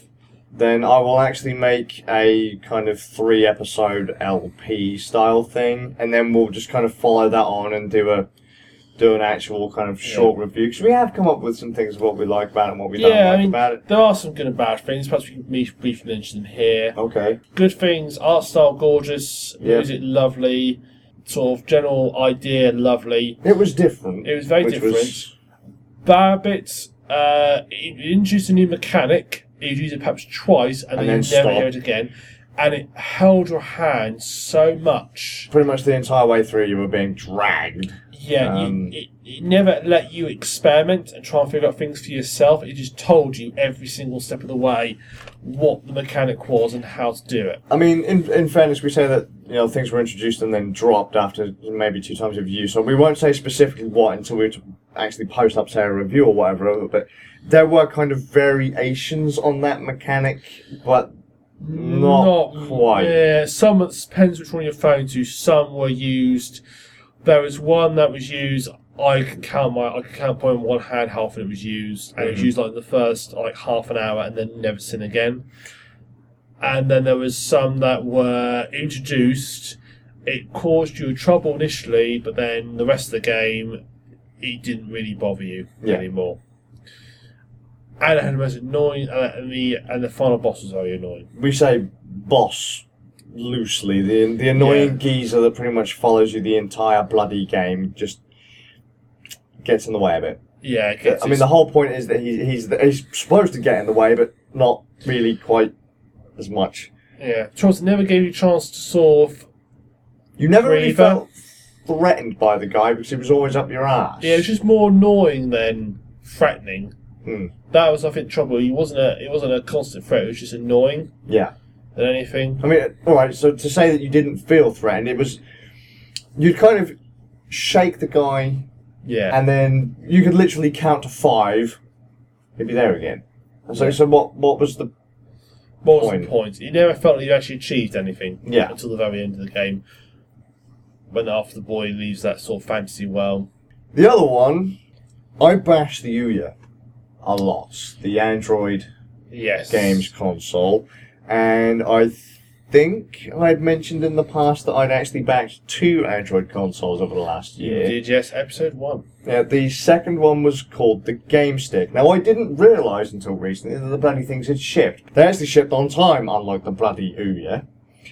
I can say the Game Stick's actually pretty good. It's an Yeah. Android console that's actually good. I mean, we've got it on my desk. The console itself is basically like an MK802 Android stick, which basically runs Linux or Android. It's, it's Yeah. basically I don't know if you've seen them. No, it looks like a big flash drive. Yeah, it's basically um, a flash drive, but instead of it being USB, it's HDMI. It has micro USB to charge it or power it because it can be powered by televisions that provide power through HDMI, I guess. Yeah, expandable storage, blah blah blah. The Ouya doesn't have expandable storage. Android on it doesn't just it doesn't seem like a crappy skin over Android. The the whole thing has been quite nicely put together yeah. it looks nice, it's intuitive. The control pad is it looks really bulky and dodgy. It looks kind of like a flat Super Nintendo control pad. It looks like a Super Nintendo control pad with two sticks bolted to it. My first thought of the control pad I saw was somebody else trying to copy the Xbox control pad. Well, in fairness, the Xbox is a rip off of the Dreamcast control pad. I know, Which but is the rip-off of the it's Super got, Nintendo It's, it's got pad. the two analog sticks, not in line Mm. set up. Believe it or not, these are actually quite comfortable. All right. They are actually they're, they're quite they're a little bit too sensitive for my taste, but they're they're quite comfortable. It the control pad works. That is my main gripe with Ouya, other than the fact that the software is shit. The control pad on the Ouya is crap, and the main fanboy thing that is said because I did I've had a little bit of an argument with Ouya fanboys recently because Ouya keeps posting things up without researching it, so people they'll say, "Hey, look, people love our games," and then at the end of the video they'll say the console's shit. And then Ouya's like, hey, look, they love our fucking... No, they don't. They think your stuff's shit. One of the main things that Ouya fanboys will say is, hey, look, if you don't like the fucking control pad, use an Xbox or PlayStation 3 control That's pad. not really the point, though, is it? If you Exactly. If you buy a bloody console, you expect the control pad to work. Some Yeah. people will say they love the control pad, other people will say they hate it. I personally say it's fucking spongy. It's built to a price. If you're going to sacrifice, like, they could have cut back on the hardware a little bit and improved the control pad, but they didn't. no, Um, it's a very cheap, horrible, nasty control pad. They, I don't know why they changed the triggers. For example, they they operate differently from every other trigger I've ever seen. Every other control pad I've pulled apart. It's just not very. It's not a very nice control pad. But they'll defend it and then tell me to use something else. My argument to that is that the Ouya is a ninety-nine pound console with one control pad. A control pad for the PlayStation 3 costs about 30 quid. so it's now a hundred and thirty pound console. For 130 pounds, you can buy a PlayStation 3. So one get PlayStation Three? Exactly. And does that come with one or two control pads to PlayStation Three? Uh, just the one. All right, But still, you've got a PlayStation 3 that which plays. is a lot more powerful than an Ouya. Yeah, and I understand that the Ouya is supposed to make, you know, developing games and, and the TV more accessible. But ooh, look, a cheap system, blah, blah, blah. You can do a lot more with 130 quid than, than buy an Ouya. Here's a question for you. Hmm? Ouya is an Android-based console. Yes. So is the Game Stick. Yes. Do you have to use games designed for the Game Stick Ouya, or can you run any Android game on it? Right, the bonus to the Ouya, and I can't believe I'm saying this, is that you can sideload Android games on it. Sideloading basically being that you can find the APK off the internet or pull it off one of your Android phones, and if it will run on a Tegra 3 system, the, the Ouya is basically a Nexus 7 tablet. Yeah. If you can, if it will run on one of those, it will probably run on the Ouya. A lot of people were sideloading apps and games from the Android marketplace uh, to play them on the Ouya. They don't run very well a lot of the time, so they haven't been optimized, but eh, you can do that. The Game Stick, on the other hand, is locked down, from what I can see, to just the Game Stick store. Right. Um, I'm sure there'll be a way to. Android on the Ouya is. It's a very horrible skin. In fact, you can go to the advanced settings because the Ouya is supposed to be a dev kit as well. You go to the advanced settings and it just flips around to the standard Android backend that you'd get on a phone or on a tablet. It looks fucking horrible. Storage management is exactly the same as you'd get on a phone. They haven't customized it in any way, shape, or form. They've just literally skin stuck on the top. It sounds like almost they every part of it they have done a half-hearted job on. And the They- trouble is, they got eight fucking million dollars. How much? Eight million dollars to develop that. Yes. And they got other investors So as well. So they they, are loaded. They spent what a million dollars doing the console, and the other seven having nice little holidays away. Let's just say that nothing really changed from the initial video that they show off. I'm now actually quickly looking up the Kickstarter page for the Ouya just to say how much. Yeah, they earned eight million five hundred ninety-six thousand four hundred seventy-four dollars. The Game Stick, on the other hand, only actually pulled in six hundred and forty-seven thousand dollars, and it's a better system. It's not as powerful as the Ouya, No. but it's better. It actually fucking works. They put some bloody work into it, and it's good. They forced back, haven't they? Yes. Whereas you, where all they've done is say, let's just do a games called based on Android, bundle it together. There you go. Yeah. And they've done like, what looks like the bare minimum. So they've made a bare minimum controller. The game stick appears to have. It seems to be people who actually cared about it. Yeah. And from what I remember, I think, and someone's going to shout at me, I think the guys behind GameStick uh, PlayJam, and they've done TV stuff like smart TVs and uh, things like that. The the GameStick is, uh, as I said, it's not as powerful, but it's just a much much better system. I mean, they've they've made docks for it, so you can plug in microphones. And plug it directly into your TV. It'll charge control pads. Has four players support, so you can buy extra control pads. The game stick actually slots into the control pad as well, the one that comes with it. Uh, it's it is a nice system, and for seventy quid, so it's cheaper than the Yeah. Ouya. It should. It's it's what the Ouya should have been, really. Yes, it is. I get it. The Ouya is a dev console, and they want people. They're like, oh hey, look, now you can you know you can go into Unity, which is something that would make the Ouya kind of cool for you. Now you can go into Unity, you can program your game, you can dump it on the Ouya because you know it's a dev kit. Load it up, bam, then you can put it on the Ouya marketplace and sell it. But no one will fucking buy it on the Ouya marketplace because it's crap. Yeah. Even the store is crap. Navigating the store is a chore, it's a mess, it's horrible. If you want to, if you've, like the three people that actually kept their Ouyas, if you bought an Ouya and you don't like it, rather than letting the Ouya kind of dominate your thoughts when it comes to Android based gaming consoles, have a look at the Game Stick. Yeah. It is pretty damn fun. I mean, I've already dumped 20 quid in it. Uh, in games, and the games are like three pounds each. It's not bad. So I, I've just literally been throwing money at the game stick. And it, it came with Shadowgun, which is a premium title for the Ouya. That's basically Android's version of Gears of War. And I think back when I was working with the Big Nerd Show, we gave it Game of the Year. Android Game of the Year. It's a good game. So, GameStick is a, a, a pretty good, pretty good little system. So if you want sort of gaming on the go, fifty quid for that, seventy quid for that. 70 quid for that. Not quite gaming on the go, 'cause you still have to plug it into a telly, but I mean, Well, a portable little game system. I mean, I, I'm actually curious to see what you have to do to be able to develop for GameStick, because then you could probably put your game on On it. on the GameStick store, and I mean, I'd probably I would happily buy it. I mean, Yeah. they run games based, you know, developed in Unity, so and that's something that we're both playing with. So yeah, learning about. yeah. Okay, well, I just want to quickly mention a bit software I come across about a month or so ago. And it's a lovely bit of software. Now, have you got any games that you would love to be able to use so, a joystick or steering wheel with, or a, perhaps a control pad with, but does not natively support But it? But doesn't currently support it. Um, yeah, I'd say a few of the more kind of classic-y Yeah. classic games. Well, this bit of software, and it's a sort of little group people make it together. It's called Pinnacle Game Profiler. Okay. Don't confuse it with Pinnacle, the editing suite.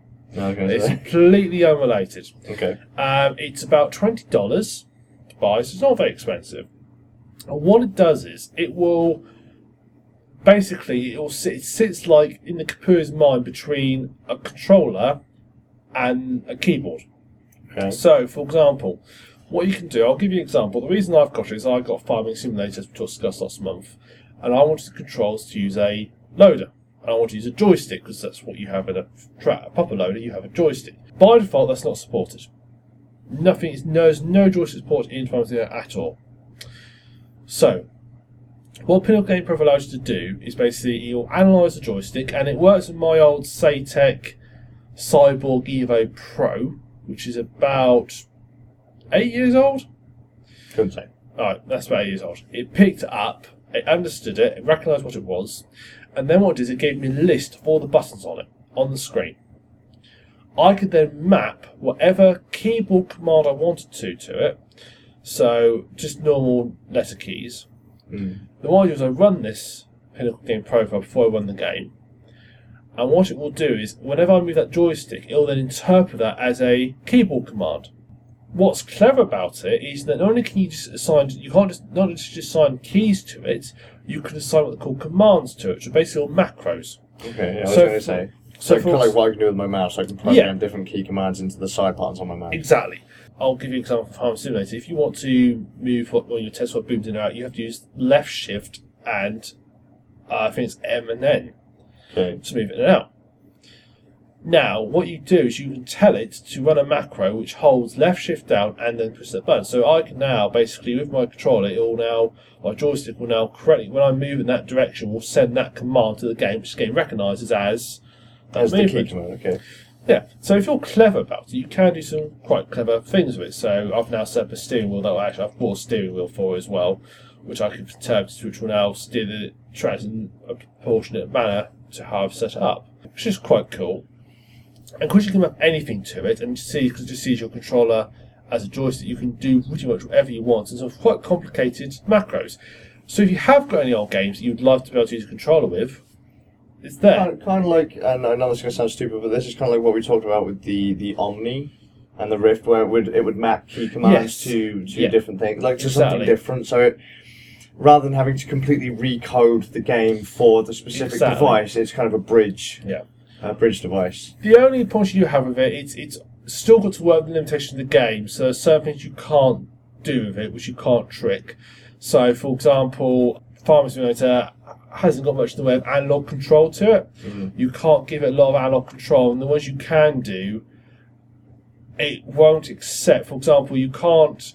You could have your mouse set up to turn your vehicles, Right. or let's say you're pushing left and right, or you can have it move it forwards and backwards, and as it moves forward, it moves the faster you move it forward, the more you accelerate. It, the game itself hasn't got enough support in it so that you can both do that at the same time, so you can't both accelerate and turn. It won't. Okay. It can't support it. So if you program Pinnacle to do that for you, which you can do by taking to move the mouse forward constantly at a certain speed. Which it will emulate. It will emulate mouse commands as well, including mouse movements Mhm. you'll then find when you play the game it doesn't work because the game doesn't can't support it natively. So you have got well built limitations of the game, but nevertheless it does make it a lot easier to use. So I was going to say, does it does it feel normal? 'Cause I mean, I could I could imagine kind of changing kind of key bindings that wouldn't normally fit on a control pad to something on a control pad. Maybe there'd be kind of like gaps. It wouldn't feel quite. Uh, no, I've, well, I've not experienced that because the way I've done it, I've sort of tried to keep it as logical as I can. And basically, what I did was I never changed any combiners in the game itself. I've just simply just used what it had and I've mapped them to the control pad for me, to the Okay. control pad for me. So I was going to say, it's, it, it sounds kind of like when people would come out with something third party and it wasn't necessarily designed for it, it would just kind of feel clunky or foreign. Like it wouldn't No. feel as natural as it should do because there'd be kind of floaty little bits in between where No, it didn't really well, work as it because should. you can really fine tune the. In the case of axis commands, Hmm. so not just choice, but access commands, you can actually fine tune. You basically you get like a little bar, and you, when you move the axis, you can see like a little line moving to show you where the axis cuts on the bar, and then you can split that bar into zones. Hmm. So, for example, with my steering wheel, I can set a zone up to in the middle, like a dead zone. So unless I move the steering wheel beyond like more than ten or twenty degrees, nothing will happen because I've set that dead zone up. And then I can enter extra commands as I can have eight zones, so I can have like different commands. So I've set up to try and be a bit more loose and move, try and make it more feel more natural to move it on either side. And how long does it take to actually set this stuff up? So I still think it's going to feel a bit clunky. 'cause I mean, you're going to have to remember. It's not like Well, no, it's not like the game is designed for it, so it's going to feel a bit. Well, yeah, but you, if, what you do is it's like when you set up uh, any game with a when you get a new game, you remap the controls to what you're familiar with, don't you? You know, No. Do you not? No. Well, whenever I get any first-person new like computer game out, I'll remap jump to right mouse button. 'cause that's Yeah, see, I've I'm. I'm used to that being space and then using, you know, WASD, QER, F. I mean, let's put it this way. Because I'm, I've been an MMO and RPG player for a, a lot of, a, a long time, I'm actually used to using pretty much every key one down to the left control, all the way over to say G with Yeah. my left hand with no problem at all as well. I'm a touch typer. And then when you look at my mouse, I have 12 keys on the side of my mouse. Yeah. I don't need to remap buttons. I'm perfectly fine with, say, jumping around my keyboard.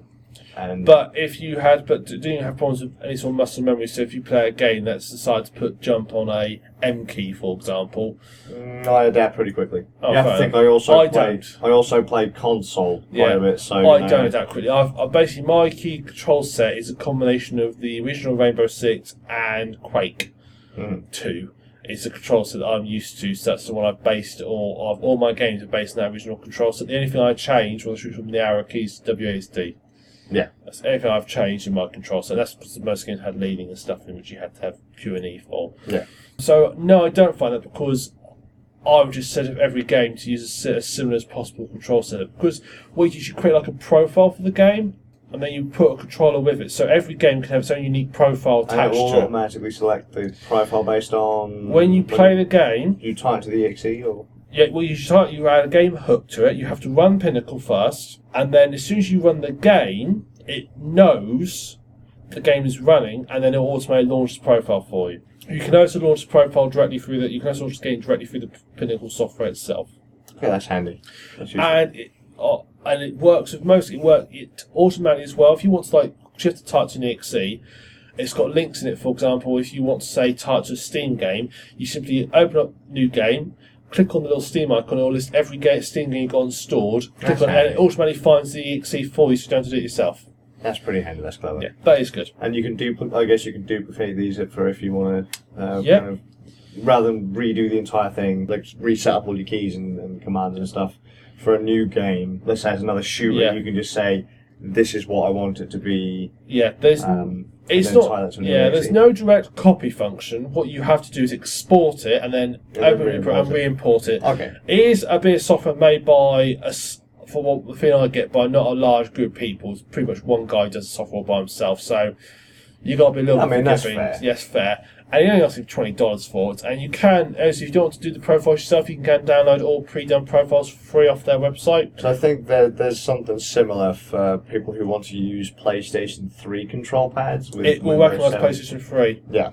It might actually be the same piece of software Yeah, that it will of people use. recognise pretty much any control they've put support for pretty much every control pad, wheel, you name it. That's got, but you even recognise Wii remotes. That's pretty clever. Yeah, it's so. quite, and because you can set up all the commands yourself, Mhm. you have access to all those commands as well. So you have access to all the Wii remote commands in your macros. I've actually been quite tempted to try, and this is kind of going a little bit off topic, to try a Wii emulator.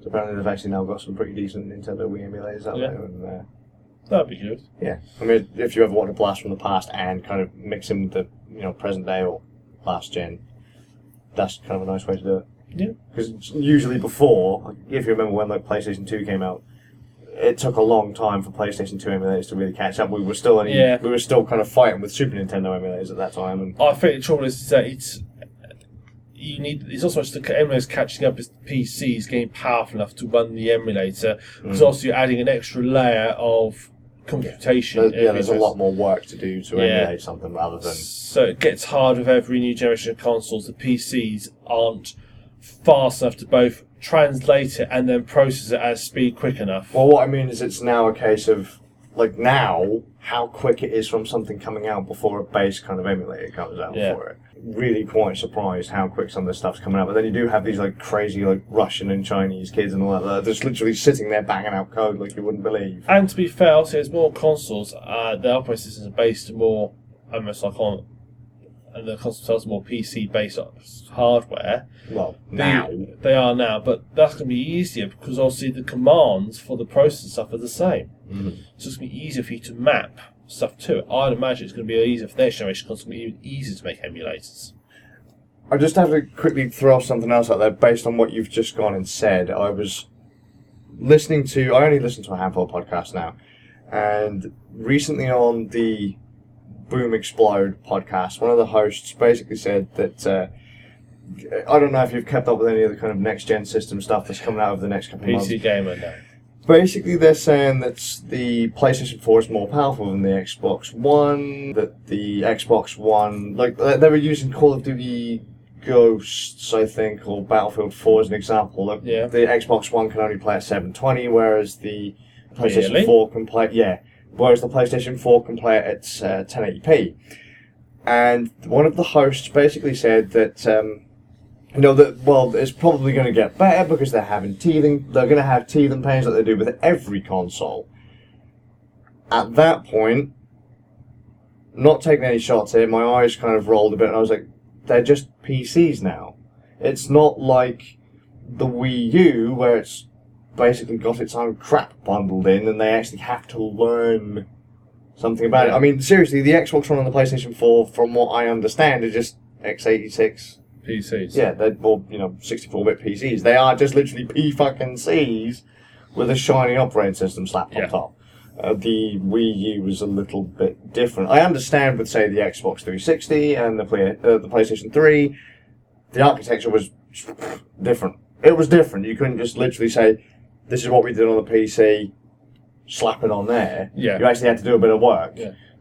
It was better than it used to be many, many years ago when the, Yeah. was completely different. and you had to learn everything from scratch and really had to kind of learn how to eke every single tiny little bit of power that these yeah, machines had. CPU cycle out of them. But with the PlayStation 4 and the Xbox One, I I can't see that as an excuse anymore. And when people were saying to me that these consoles they'd already pretty much reached their limits, The only thing I can think going to cause trouble is whatever API the operating system uses. Mm. That's where your code is going to have to change. Is the API and how the API may handle certain how you command to communicate the API. If you don't want an API, it's basically it's a it's a way of allowing hardware for different manufacturers to work with a type of software. It's a bit like a translator. If I want to communicate to somebody in Japanese, but I don't speak Japanese, it doesn't matter if I have a translator who understands me and understands Japanese. So a good example is DirectX API. It has a preset list of commands to do stuff. It's sent up to every graphics card manufacturer, well, both the graphics card manufacturers I was going to say everything. yeah, both of us to, to, to decide their own way how they're going to do that function, as long as it matches up with the API's matching function. So there's a little translation bit in the between. Yeah. So the only thing I can see is if the APIs and the coding is going to be different to communicate with the hardware. But would you say that that's it would be so hardcore right now that there would be such a large learning curve that they couldn't? No, it's going to be easier. It will definitely be easier now. It's going to be a lot easier now than it used to be. I mean, it's, let's be honest. We don't get there aren't many games that you don't come out on all formats now simultaneously these days, or usually in a week or so of each other. Yeah, they used much. to when they used, but in the old days, you know, you can go back to PlayStation Two days. Sometimes you get a game on PC and it wouldn't turn on PlayStation Two for months later. Sometimes Mhm, and the other way. and the other way. But now, because of the way they are done, it's going to be definitely easier, but it still could be a few teething troubles in there. But probably not as much to say, hey, no, this is we can only run at 720p, 30 frames a second Yeah. or whatever, and then Yeah, that'll be and just a then little switch. oh look, six months down the line, hey look, or maybe two or three years down the line, oh hey look what we're doing now. It's not going to be like that. It's just No. not the same. You can't It- use you- the same excuses anymore. Yeah. If the hardware's not there to handle it, there's nothing you can do about it, really. Yeah, and from what I gather, hardware-wise, these things are just old PCs. Yes. They're, they're, they're, it's new stuff, but it's not like what you'd slap into your gaming rig kind of thing. No. This is what you'd, you know, you could Maybe build a one of game them rig about a year and a half ago. a bit older than that, Yeah. I guess. But either way, if you want a console, go for it. Fine. Yeah. I'm not bashing consoles I mean I use them myself. I just thought that seemed a bit weird that people are still using that as an excuse for it. And People always will, though. That's they. There's, there's always been an excuse, and the developers use the same excuse themselves. yeah, I mean I'm not even going to say that it's an excuse for the, for the for the you know for the fans of the console. It's just it's it just felt weird to me. It, whatever. Yeah. Moving on. Flashback. Flashback. The tits. Um, so I've got. I've only got one thing really. Um, I I just want to say I'm a genius. And that I've got fantastic psychic powers because I predicted there'd be a Dishonored Game of the Year edition With all your DLCs with all the. DLC. And what was released last month? Dishonored Game of the Year edition for twenty nine ninety nine. If you've not got it, go for it. You'll love it. Brilliant. I did actually see that. I was quite, I was quite surprised, and then it popped up in the in the show notes. I was like, "Oh, hey, what do you know?" It was called Win. Yes. For me, the only real I have a couple of kind of flashbacks, I suppose. One of them being that uh, last time we were talking about was it uh, Ico and Shadow of the Colossus, and you thought that there was an Ico too. And there wasn't. No, I basically I had a look to see, and there wasn't. It would have been nice if they had have made an actual sequel to the game, It was too weird, obviously. but yeah, it was too Japanese or whatever. Yeah. But I think uh, Rain kind of felt a little bit like Ico at times, just the way it kind of looked. I suppose maybe not, but Rain felt like a PlayStation Two game at times. Yes. but it's really fun. So we'll just ignore that. And then the other one, we were talking about um, new YouTube channels, getting all the kind of uh, messed up channel pages and stuff. And then I said that my channel, because I'm a very old YouTuber, Yeah. kind of like the old days, 2005, 2006. I said that my channel hadn't quite been forced to switch yet. But obviously, Google was listening.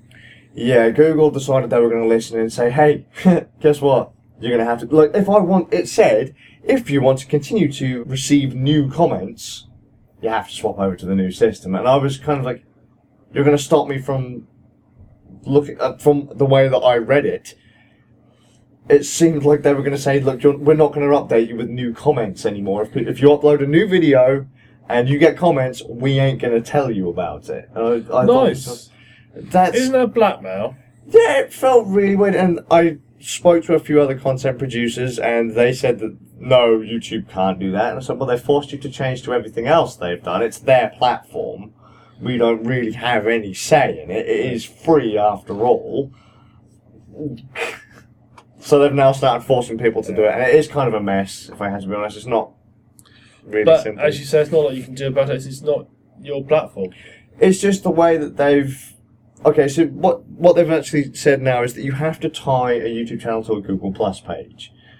The rules with Google Plus is that you- have to use your actual name. A lot of YouTube creators don't like using their real names. Like I use a pen Right. name. Um, a lot of people I know use pen names and things. I just pen I will type to my real name. So, what they have allowed is that you can now tie Google Plus in with a nickname. But initially, they were kind of forcing people like, hey, if you want to transfer your YouTube channel over, you either have to use your channel name or your actual name. Which, well, if you're a say somebody who isn't a person who is a group or not representing an organisational group such as Mhm. our channel, Yeah, we would be in real trouble because we can't. One of us would have to put our name to it. yeah, and that would have been a mess. And there was a, there's a, another YouTuber that was uh, talking about this who said, look, if I had to use my actual name rather than say my little channel name or my pen name or whatever, you'd never find me because there is actually a famous sports personality with the same name. Yeah. So you would search for my name, you'd just get spammed with the results of him Yeah. because he's obviously more popular than I am. I would just get lost in a sea of crap. So, I mean, you can keep your channel name. There's there was a trial, so you could link and unlink your channel if you didn't like the way that it changed things. But when you unlinked it, it would make an extra kind of profile using your channel name, which would then give you the option to either make a new channel under that profile Right. or just continue to use it as a separate page or whatever. To delete those pages because they were all using your channel name was a complete fucking mess because it didn't really seem like there was much of a way to tell which one you were actually deleting. Were you deleting your actual YouTube channel? Yeah. and all of its content. So in the end, I had to because I linked and unlinked and linked and unlinked. I was playing with the idea of maybe swapping it over to the new system. In the end, I had to find the page that represented my YouTube channel, throw on an icon, wait for the icon to refresh on YouTube's end because you have to refresh. You have to put the icon on Google Plus like we did for the Rand Nerds Yeah. page. So wait for that to then refresh on, on YouTube, which took a couple of days. and then kind of clumsily go through and try to delete the extra pages that it had made without destroying all of my YouTube content. Lovely. But it's now made it a bit of a cock up because I can't now directly share. If I click the share button on YouTube whilst logged into my YouTube channel, I can't now directly share it to my personal Google Plus page. I have to share it to my channel's Google Plus page. I have to start. I have to use the Switch account feature. It's such a mess. It's just. Nightmare. Thank you, Google. Thank you, YouTube. Thank you for not listening. Continue to do whatever you want and ruin the goddamn platform. Oh, and in other news, on my personal channel, I filed to have my contract terminated with the YouTube network that I was with. And because the whole point of a YouTube network is that if you if you're like me and you put up gaming content or copyright content, other people's kind of um, IPs and intellectual properties, the networks could have licenses or deals with the content producers to allow you to use that stuff Yeah. uh, you know, for whatever. I had to do that because I, I was an original YouTube partner from way back when, back when YouTube opened up the partner program. So I was going through Google. I got click bombed. Someone basically decided to attack my channel because it's tied to AdSense, uh, Google's AdSense. So if someone's going to listen to this and go, "Oh, that's a great idea. Why didn't I think of that?" They're going to find a YouTuber they don't bloody like that isn't part of a network. It was basically a bot attack, and AdSense and YouTube numbers got messed up. It was an automatic attack. Because it's attached to AdSense, they instantly think, well, hang on a minute. The views are being artificially inflated. The ads are being randomly botted. So the only person that benefits is you, the channel owner. So you must be the one behind it, because why would anyone else want to try and get you money? Yeah. My AdSense account got blacklisted, closed, and although I still had my partnership, I couldn't really do anything with it. I ended up joining a network because it was we worried that we were going to lose the channel. And now I've terminated my contract with the network. I'm kind of stuck having a lot of copyrighted content on my channel So why again did you terminate the contract with the network? What was the reason for that? because the network was bollocks. Okay. I signed the contract way back when based on two people that I got to know. One of the two people was the head of the network at the time. He left the network to start another company, and while I was stuck in a contract, I couldn't follow. Um, I had no real kind of loyalty to the to the brand. I had I didn't care for it at all. I wanted out. Now I'm out, but now I'm kind of stuck and can't post much Ah. just randomly throwing out that that out there because for any YouTubers, YouTube is now tightening their restrictions, their policies on copyright contents, third party content matches, copyright strikes, all that kind of jazz. If anyone's interested, we can get into that on another podcast, but yeah. Just be careful if you upload content to YouTube now, which might be a bit sketchy for us. The reason I bring it up is because of the gameplay reviews we could be uploading gameplay content and they might not like that Yeah. because we're not part of a network. We have no safety net. Yeah. Is that it? Rant over? Yes. Right, so my favourite section. Oh, here we go. And it's been a good month. I oh, has it? How many have we got? Four. That's not bad. I, I try and keep about four because I think that's a good number to have. How many of these are from the BBC, The Sun, or Nuts magazine? They're all from reputable news source. I don't believe that. If it's from the UK, if it's... yeah. Okay. US could be from American website. right, so first one. A living Ohio man, a living Ohio man has been ruled legally dead. Okay. I was going to say, wait, a living Ohio man has been ruled. What? I was like, where could that possibly go? He's been ruled dead. Yeah. Okay, a US man declared dead after he disappeared nearly three decades ago cannot now be declared officially alive, though he has returned home and is in good health. He what le- does that mean for him? Out of question, like he's He can't get a driving license. he can't get a driving He's license. He can't. What does that mean for his property I and his rights? They Like, mentioned has- a driving license to do when they sort of mentioned, but I'm guessing. Well, I don't know. Perhaps they can do it when they can do an autopsy on him. I mean, th- th- he can't be defended by Yeah. you know traditional law because he's Yeah. they consider what, him dead. what, so what happened was, you see, what happened was that he disappeared in 1986 after he lost his job. He he claimed he had like a mental breakdown and ran away, leaving his wife, two, ch- and two children behind. oh bastard. Yeah. Okay. 94 he's declared dead. He's, uh, but then he did he re-emerged in 2005 when he attempted to apply for a driving license. Righto. The trouble is, the judge has found that death rulings cannot be overturned after three years. Yeah. So if he had turned back up in 1997, Hmm. he'd have been okay. Because he turned up in 2005, he can't be overruled. The judge said the best quote, I don't know how that leaves you, but you're still deceased as far as law is concerned. Does that mean he doesn't have to pay tax and everything? I well, presumably not. Wow. I mean, what I want to know is this Malcolm is the only country I can think of where you can be ruled. Obviously, you know, you are dead. There must be some. I just, I just I'm pretty sure that ev- like you know everywhere else in the world does say, "Yeah, you're dead," so everything's kind of void. But then if you turn back up again, well, Well, when that um life that um guy who disappeared in that canoe few years ago, remember him? He come back and they, they both got done for fraud because he they declared dead and his wife collected the insurance policy, and uh, went aboard to Spain where he was lit where he was bought a house they bought a house together. He then came back to the UK and was living under the stairs. That's tru- that is okay, I don't remember that, but that's not? That was a few years ago. But yeah, they didn't have any of this trouble with him being declared dead. There was no trouble. They just sort of said, "Oh, well, you're alive now. There you go." there you go. So I mean, I That's reversed, but America, no, America, you're dead. um, no, sorry, you're dead. Sorry, you can't do anything. if you're dead, that's it. Yeah, Wow.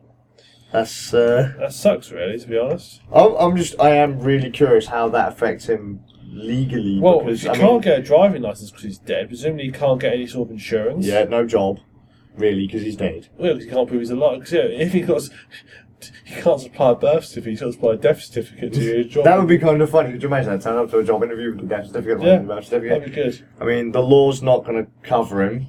I mean, could you imagine someone, someone, right, ready again, sarcastic air quotes, someone murders the guy. I can't be done for his murder. He was already dead. Exactly, he's already legally. No, that's all right. They then charge him for desecrating a corpse. That'd be weird. Yeah, Go on, America, get on it. yeah. Somebody murdered. No, don't. No, no. I'm not advocating murder on the podcast. No, no, no, no, no, no, no. I just want to know. Someone look it up. Is that has this ever happened before? Someone look Uh, it up. just Seriously, I'm, it. I'm now curious. It's like, Like changing it.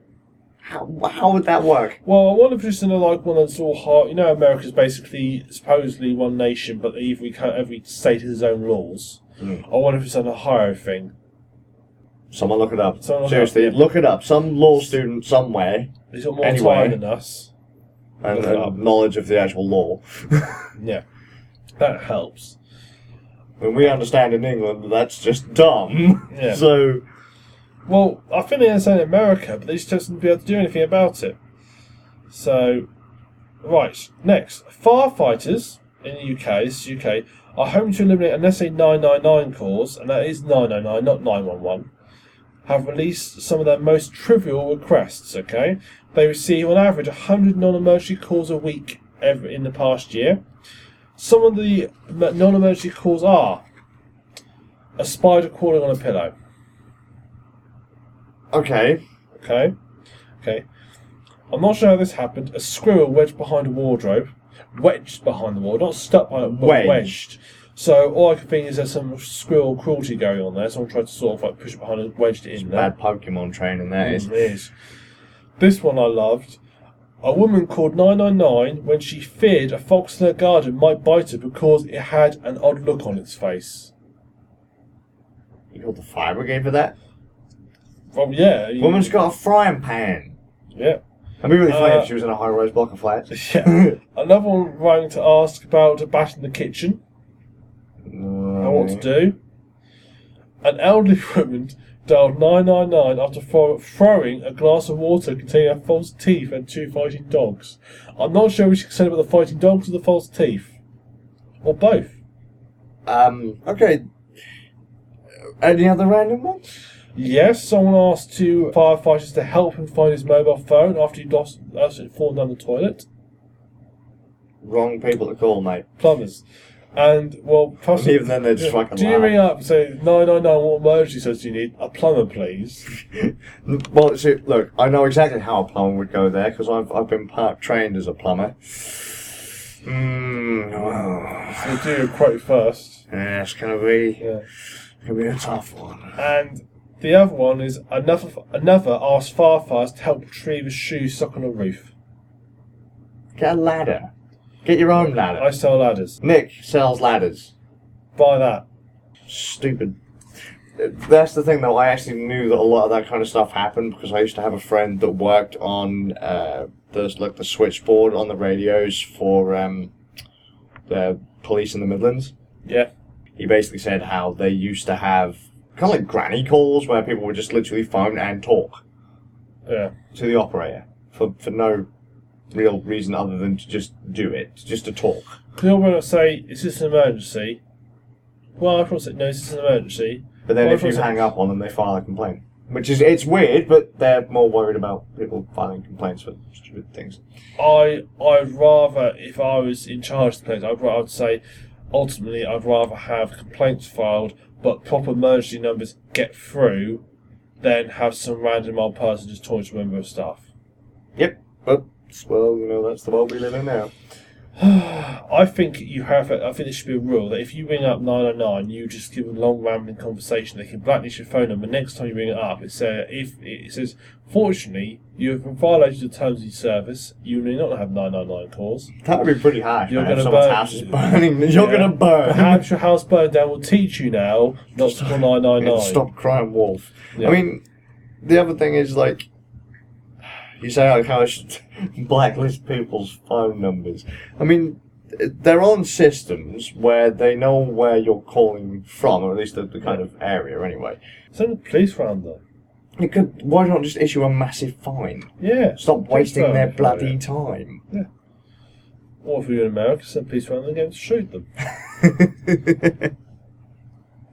Good. mind blown, kind of.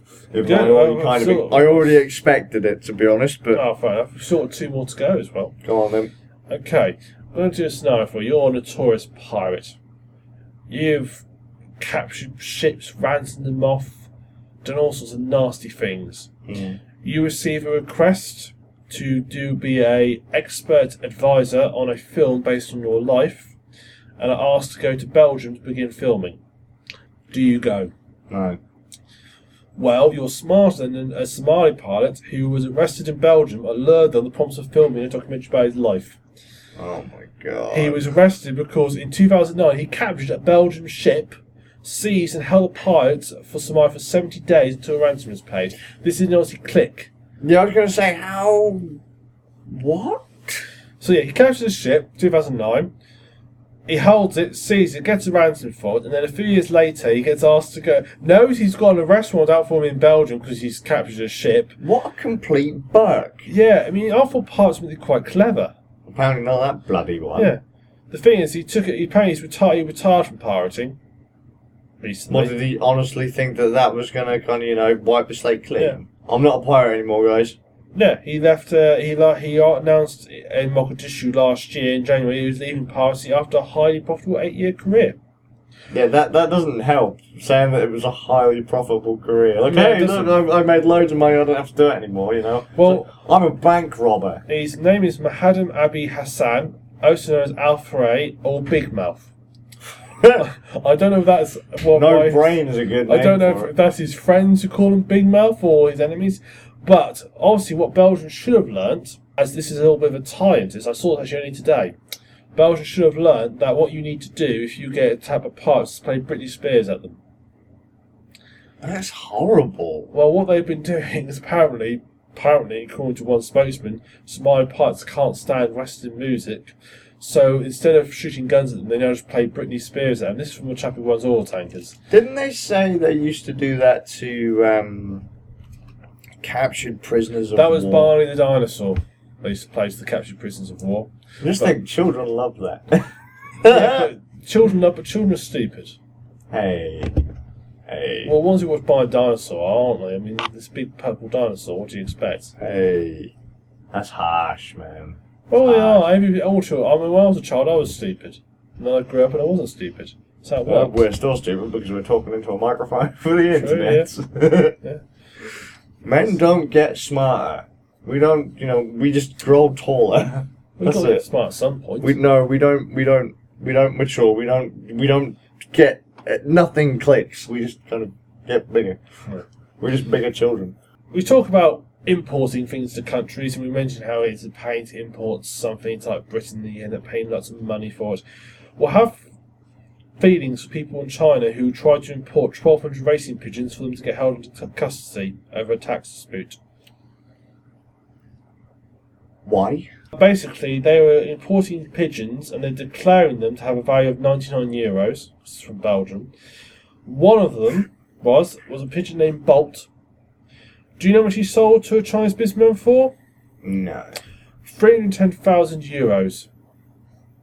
We're in the wrong business, mate. That's a quarter of a million pounds. Lifestyle's full of pigeons. Yeah, and he then declared at 99 euros. So, yeah, I can see why. In sh- I mean, China really should have had 62,000 pounds import duty on him, and he only got 99 euros worth. This was quite funny. Last last month, last Thursday, or obviously it's not last Thursday now because this is about three weeks ago when I copied this into the documentation, and obviously by the you hear this edited, it's going to be about six, about two months ago. Some point in the past, 400 were released after a symbolic sum was paid, others are still in custody. And apparently, pigeon racing is a very popular sport in China. The breeding of top racing pigeons is also a lucrative business. This is the best bit about the whole thing. Mm. It is said the Belgian embassy has stepped in to help resolve the dispute. What a call that embassy ambassador must have got that morning. You know, usually they get rung up, they say, oh, we need to sort out like a trade negotiation with like a big oil company or some other people have been kidnapped, you need to speak to the minister or something. Would you mind just sort of asking about if they would very kindly release some pigeons, please? First off, kidnapped. That's awfully dark. That's what we are. That's what we're dealing with. We've talked about murder already on this podcast, so let's, let's talk about darkness. murder, piracy, hating everyone, zombies, hating America. Children. Yeah, stupid children. I'm allowed to say I'm a father. I love See? my, but my kids are smart. Ooh, it's a smart. Yeah, my kids are smart. The parents, well, at least the father is dumb. Stupid father. There Just saying, go. he's a right idiot, the bearded bug. He is.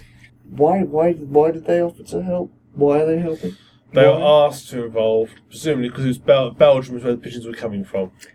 Okay, I, I've, I've been trying. I'm holding back saying something nasty there because I just. no, don't hold back. We've insulted everybody else in the world. We might as well insult the Belgians as well. Oh, it's not the Belgians. Actually, the the main villain from Saints Row Three is Belgian. Is it? Um, yeah, what prick. Um, not, anyway, not actually offensive to Belgium right now, but they're not. I can't. I can't, mm, I can't imagine a Belgian person being a villain. It just seems a bit too. They just seem a bit too boring to do. let's that just say sort of I thing. murdered him pretty quickly. It Right. was good though. um, no, it was, it was more about the, the Chinese. I was ex- what they being imported. I just imagine people trying to pick them out of the sky to eat. Yeah, I see what you mean. Yeah. Oh, poor Bolt. Bolt wasn't poor, but due to a miscarriage, he ended up on like a local menu. Mmm, Poor pigeon. Pigeon's nice, actually. I've had that. That's what I'm saying, dude. Like, there's seriously go down to the train station. There's billions of little bastards. We could make a. Do you know I can convince one as like another one named Bolt and just see if I can convince them to buy it? Yeah, I mean they're a little kind of dopey in, in this town, but you know, like most no, of the people Chi- in the no, town. but- Chinese. To buy them. No, but I mean the the, the um the birds. Like the birds. Oh, are, the birds, The birds are a bit dopey, just like the people in the Oh, town. but you know. I've just started the Chinese now. See, you're bad. You're worse than me. Bloody worse than me. No one's asked to this. See, he's got the reputation, and I'm the one that gets given shit. Yeah. Brilliant. I remember reading a few years ago there was a case of Chinese people being based. There was a fashion in China for poodles, to hmm. side poodles, but not many of them. They weren't. Not of quite knew what they looked like. So what someone did was they started. Someone started buying lambs, shaving the wool off Oh into a push and selling them to Chinese people. One person, uh, one of them was a she complained that the one her dog didn't bark because it was a lamb, And one person took the dog to the beauty parlor to have its claws clipped, only to be told it had hooves. So there were some problems there. Just. Minor. Yeah. I might be, I, oh, that might be a show no link. Picture of that. Because it's quite funny how they done it. Sounds a bit. I'm sorry, but even if I drank two thirds, uh, look, give me a couple of bottles of scotch, you and I'm didn't still. know what a poodle looked like, do you know what a lamb looked like? Give me a couple of bottles of scotch, and we'll see. I don't try. drink, so. Yeah. But Well, you just give them to you and just sort of look at them and go, Yeah. Yeah, yeah. What we do, just sort of hold up to the light, look at the look at the lamb through the bottle of scotch and see what happens. well, that's normally how it works, isn't Yeah. it? You know, Fair enough. that's how it works. Beer goggles. Mm, Beer beer. goggles. Ah. That's that. Like both of those, are, or all of that so far is really. What? It's not that the news stories themselves are stupid. I just think that a lot of people in the stories are a bit thick. Well, isn't it the best kind when you get stupid people and stories? It's the best kind. It makes me feel bit, a little bit better about myself. I don't feel quite as stupid by the end of the podcast. Are there any more? No, that is it. That's our. That I. I, that, did that blow the mind? It gave me a bit of a headache. If I had Oh, to be no, honest. oh, I, f- I failed. you've actually started to give me a tumour with these stories. If I do actually drop dead from some kind of, I don't know, brain bastard cancer, we know it's these bloody stories. Or the stress of editing this podcast. One of the two. One of the two. Bloody, Combination of both. bloody Americans being declared dead. Fucking dumbass pirates. Yeah. Always said that pirates are a bit kind of. Do you reckon the American guy can now go and be a pirate because he couldn't be arrested because he's already dead? Yeah. do it. Fear me, I am for I am dead. That's He's like, an undead pirate. That's an undead. He would be an undead He's, the, pirate. he's technically the first American zombie. Well, other yeah, than them bath salt zombies, but that's all bollocks. yeah, he is Taylor, but you're absolutely right. He's an American. He's, He's- a zombie. What is the definition? Is, is he a zombie by definition now, or I don't know. I don't. What's the definition of a zombie? so is he even? We'll look it up. He's now the Walking Dead. Yeah, he is. what a that was brilliant. Yeah, there you go. Pat myself on the back. Yeah. Yes, champion. Link. Link. Uh, He'll be in the next. He'll be in the next game se- season. he will do. Yeah. Oh my god. Right. Well then, I think it's time for us just to let you know how you can find us. Cool. You can find our website at www.rannerds.com. Email us at rannerd without an S at gmail.com. Stupid bloody Gmail. Yeah, go do. I still can't get the name right, so still won't let me have it. Uh, you can also see us on YouTube at youtube.com slash user slash rannerds. You don't have to put in user. Do you not? No, but it just forwards. Oh, things. well, I don't understand. Depending YouTube. on how you type in the URL, it can actually forward you to another channel. So That's useful. Fair enough. random. But yeah, but if you want to be in contact, email us, give us any news stories you think we should look at, perhaps sort of, you know, tell us we suck. Uh, Usual stuff, Tell us to stop offending your country. Yes. Give us You- another country that we can try to offend. Yeah. Seriously, I have a funny feeling that we're going to lose our jobs over this at some point. What jobs? We don't get employed by anybody. Yeah, fair point. I'm self-employed, so I can't exactly sack myself, can I? You could do, but you'll just keep turning to work anyway. Yeah. We have, to, we have to call the police on yourself because you won't leave. That sucks to be me. so- It sucks to be self-employed sometimes. Oh my god. He won't piss off. No. So go to the website, follow us on YouTube, follow us on Facebook, follow us on Google Twitter, Plus, Google Twitter, Plus, all of those places. But Twitch TV, even though we be in haven't live touch. streamed yet. Yeah, no, don't have to- but yeah, get in touch if there's anyone out there, please. If you're a member of Ouya staff, sod off. If you're a member of GameStick staff, congratulations. If you have any games you want us to try, just tell us that they exist and we might have a look. Give them to us free. Yeah, no one- properly. Considering how we talk, no one's ever going to do that. Yeah. They're We, will, we can be bribed. we can be bribed. A bacon sandwich would be a good start. Yeah, we can get a sandwich. But if I think your game sucks, it's going to suck. And if I think you're a stupid foreign pirate Yeah. or, or an American zombie, then yeah. Well, I think we should wrap up there, should we? That'll do. Good one. All right. Thank you for listening. I've been Nicholas Jackson. See you next year because I'm Luke Roberts and I can't be fucked doing it this podcast. Uh, next month, Christmas special. you mean I've got a deadline now? No. Yeah.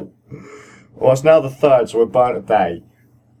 Good. I, Great I, show. I better get home because I need to get up for work in about f- ooh five hours time. Brilliant. Good luck with that. Yeah, we'll do.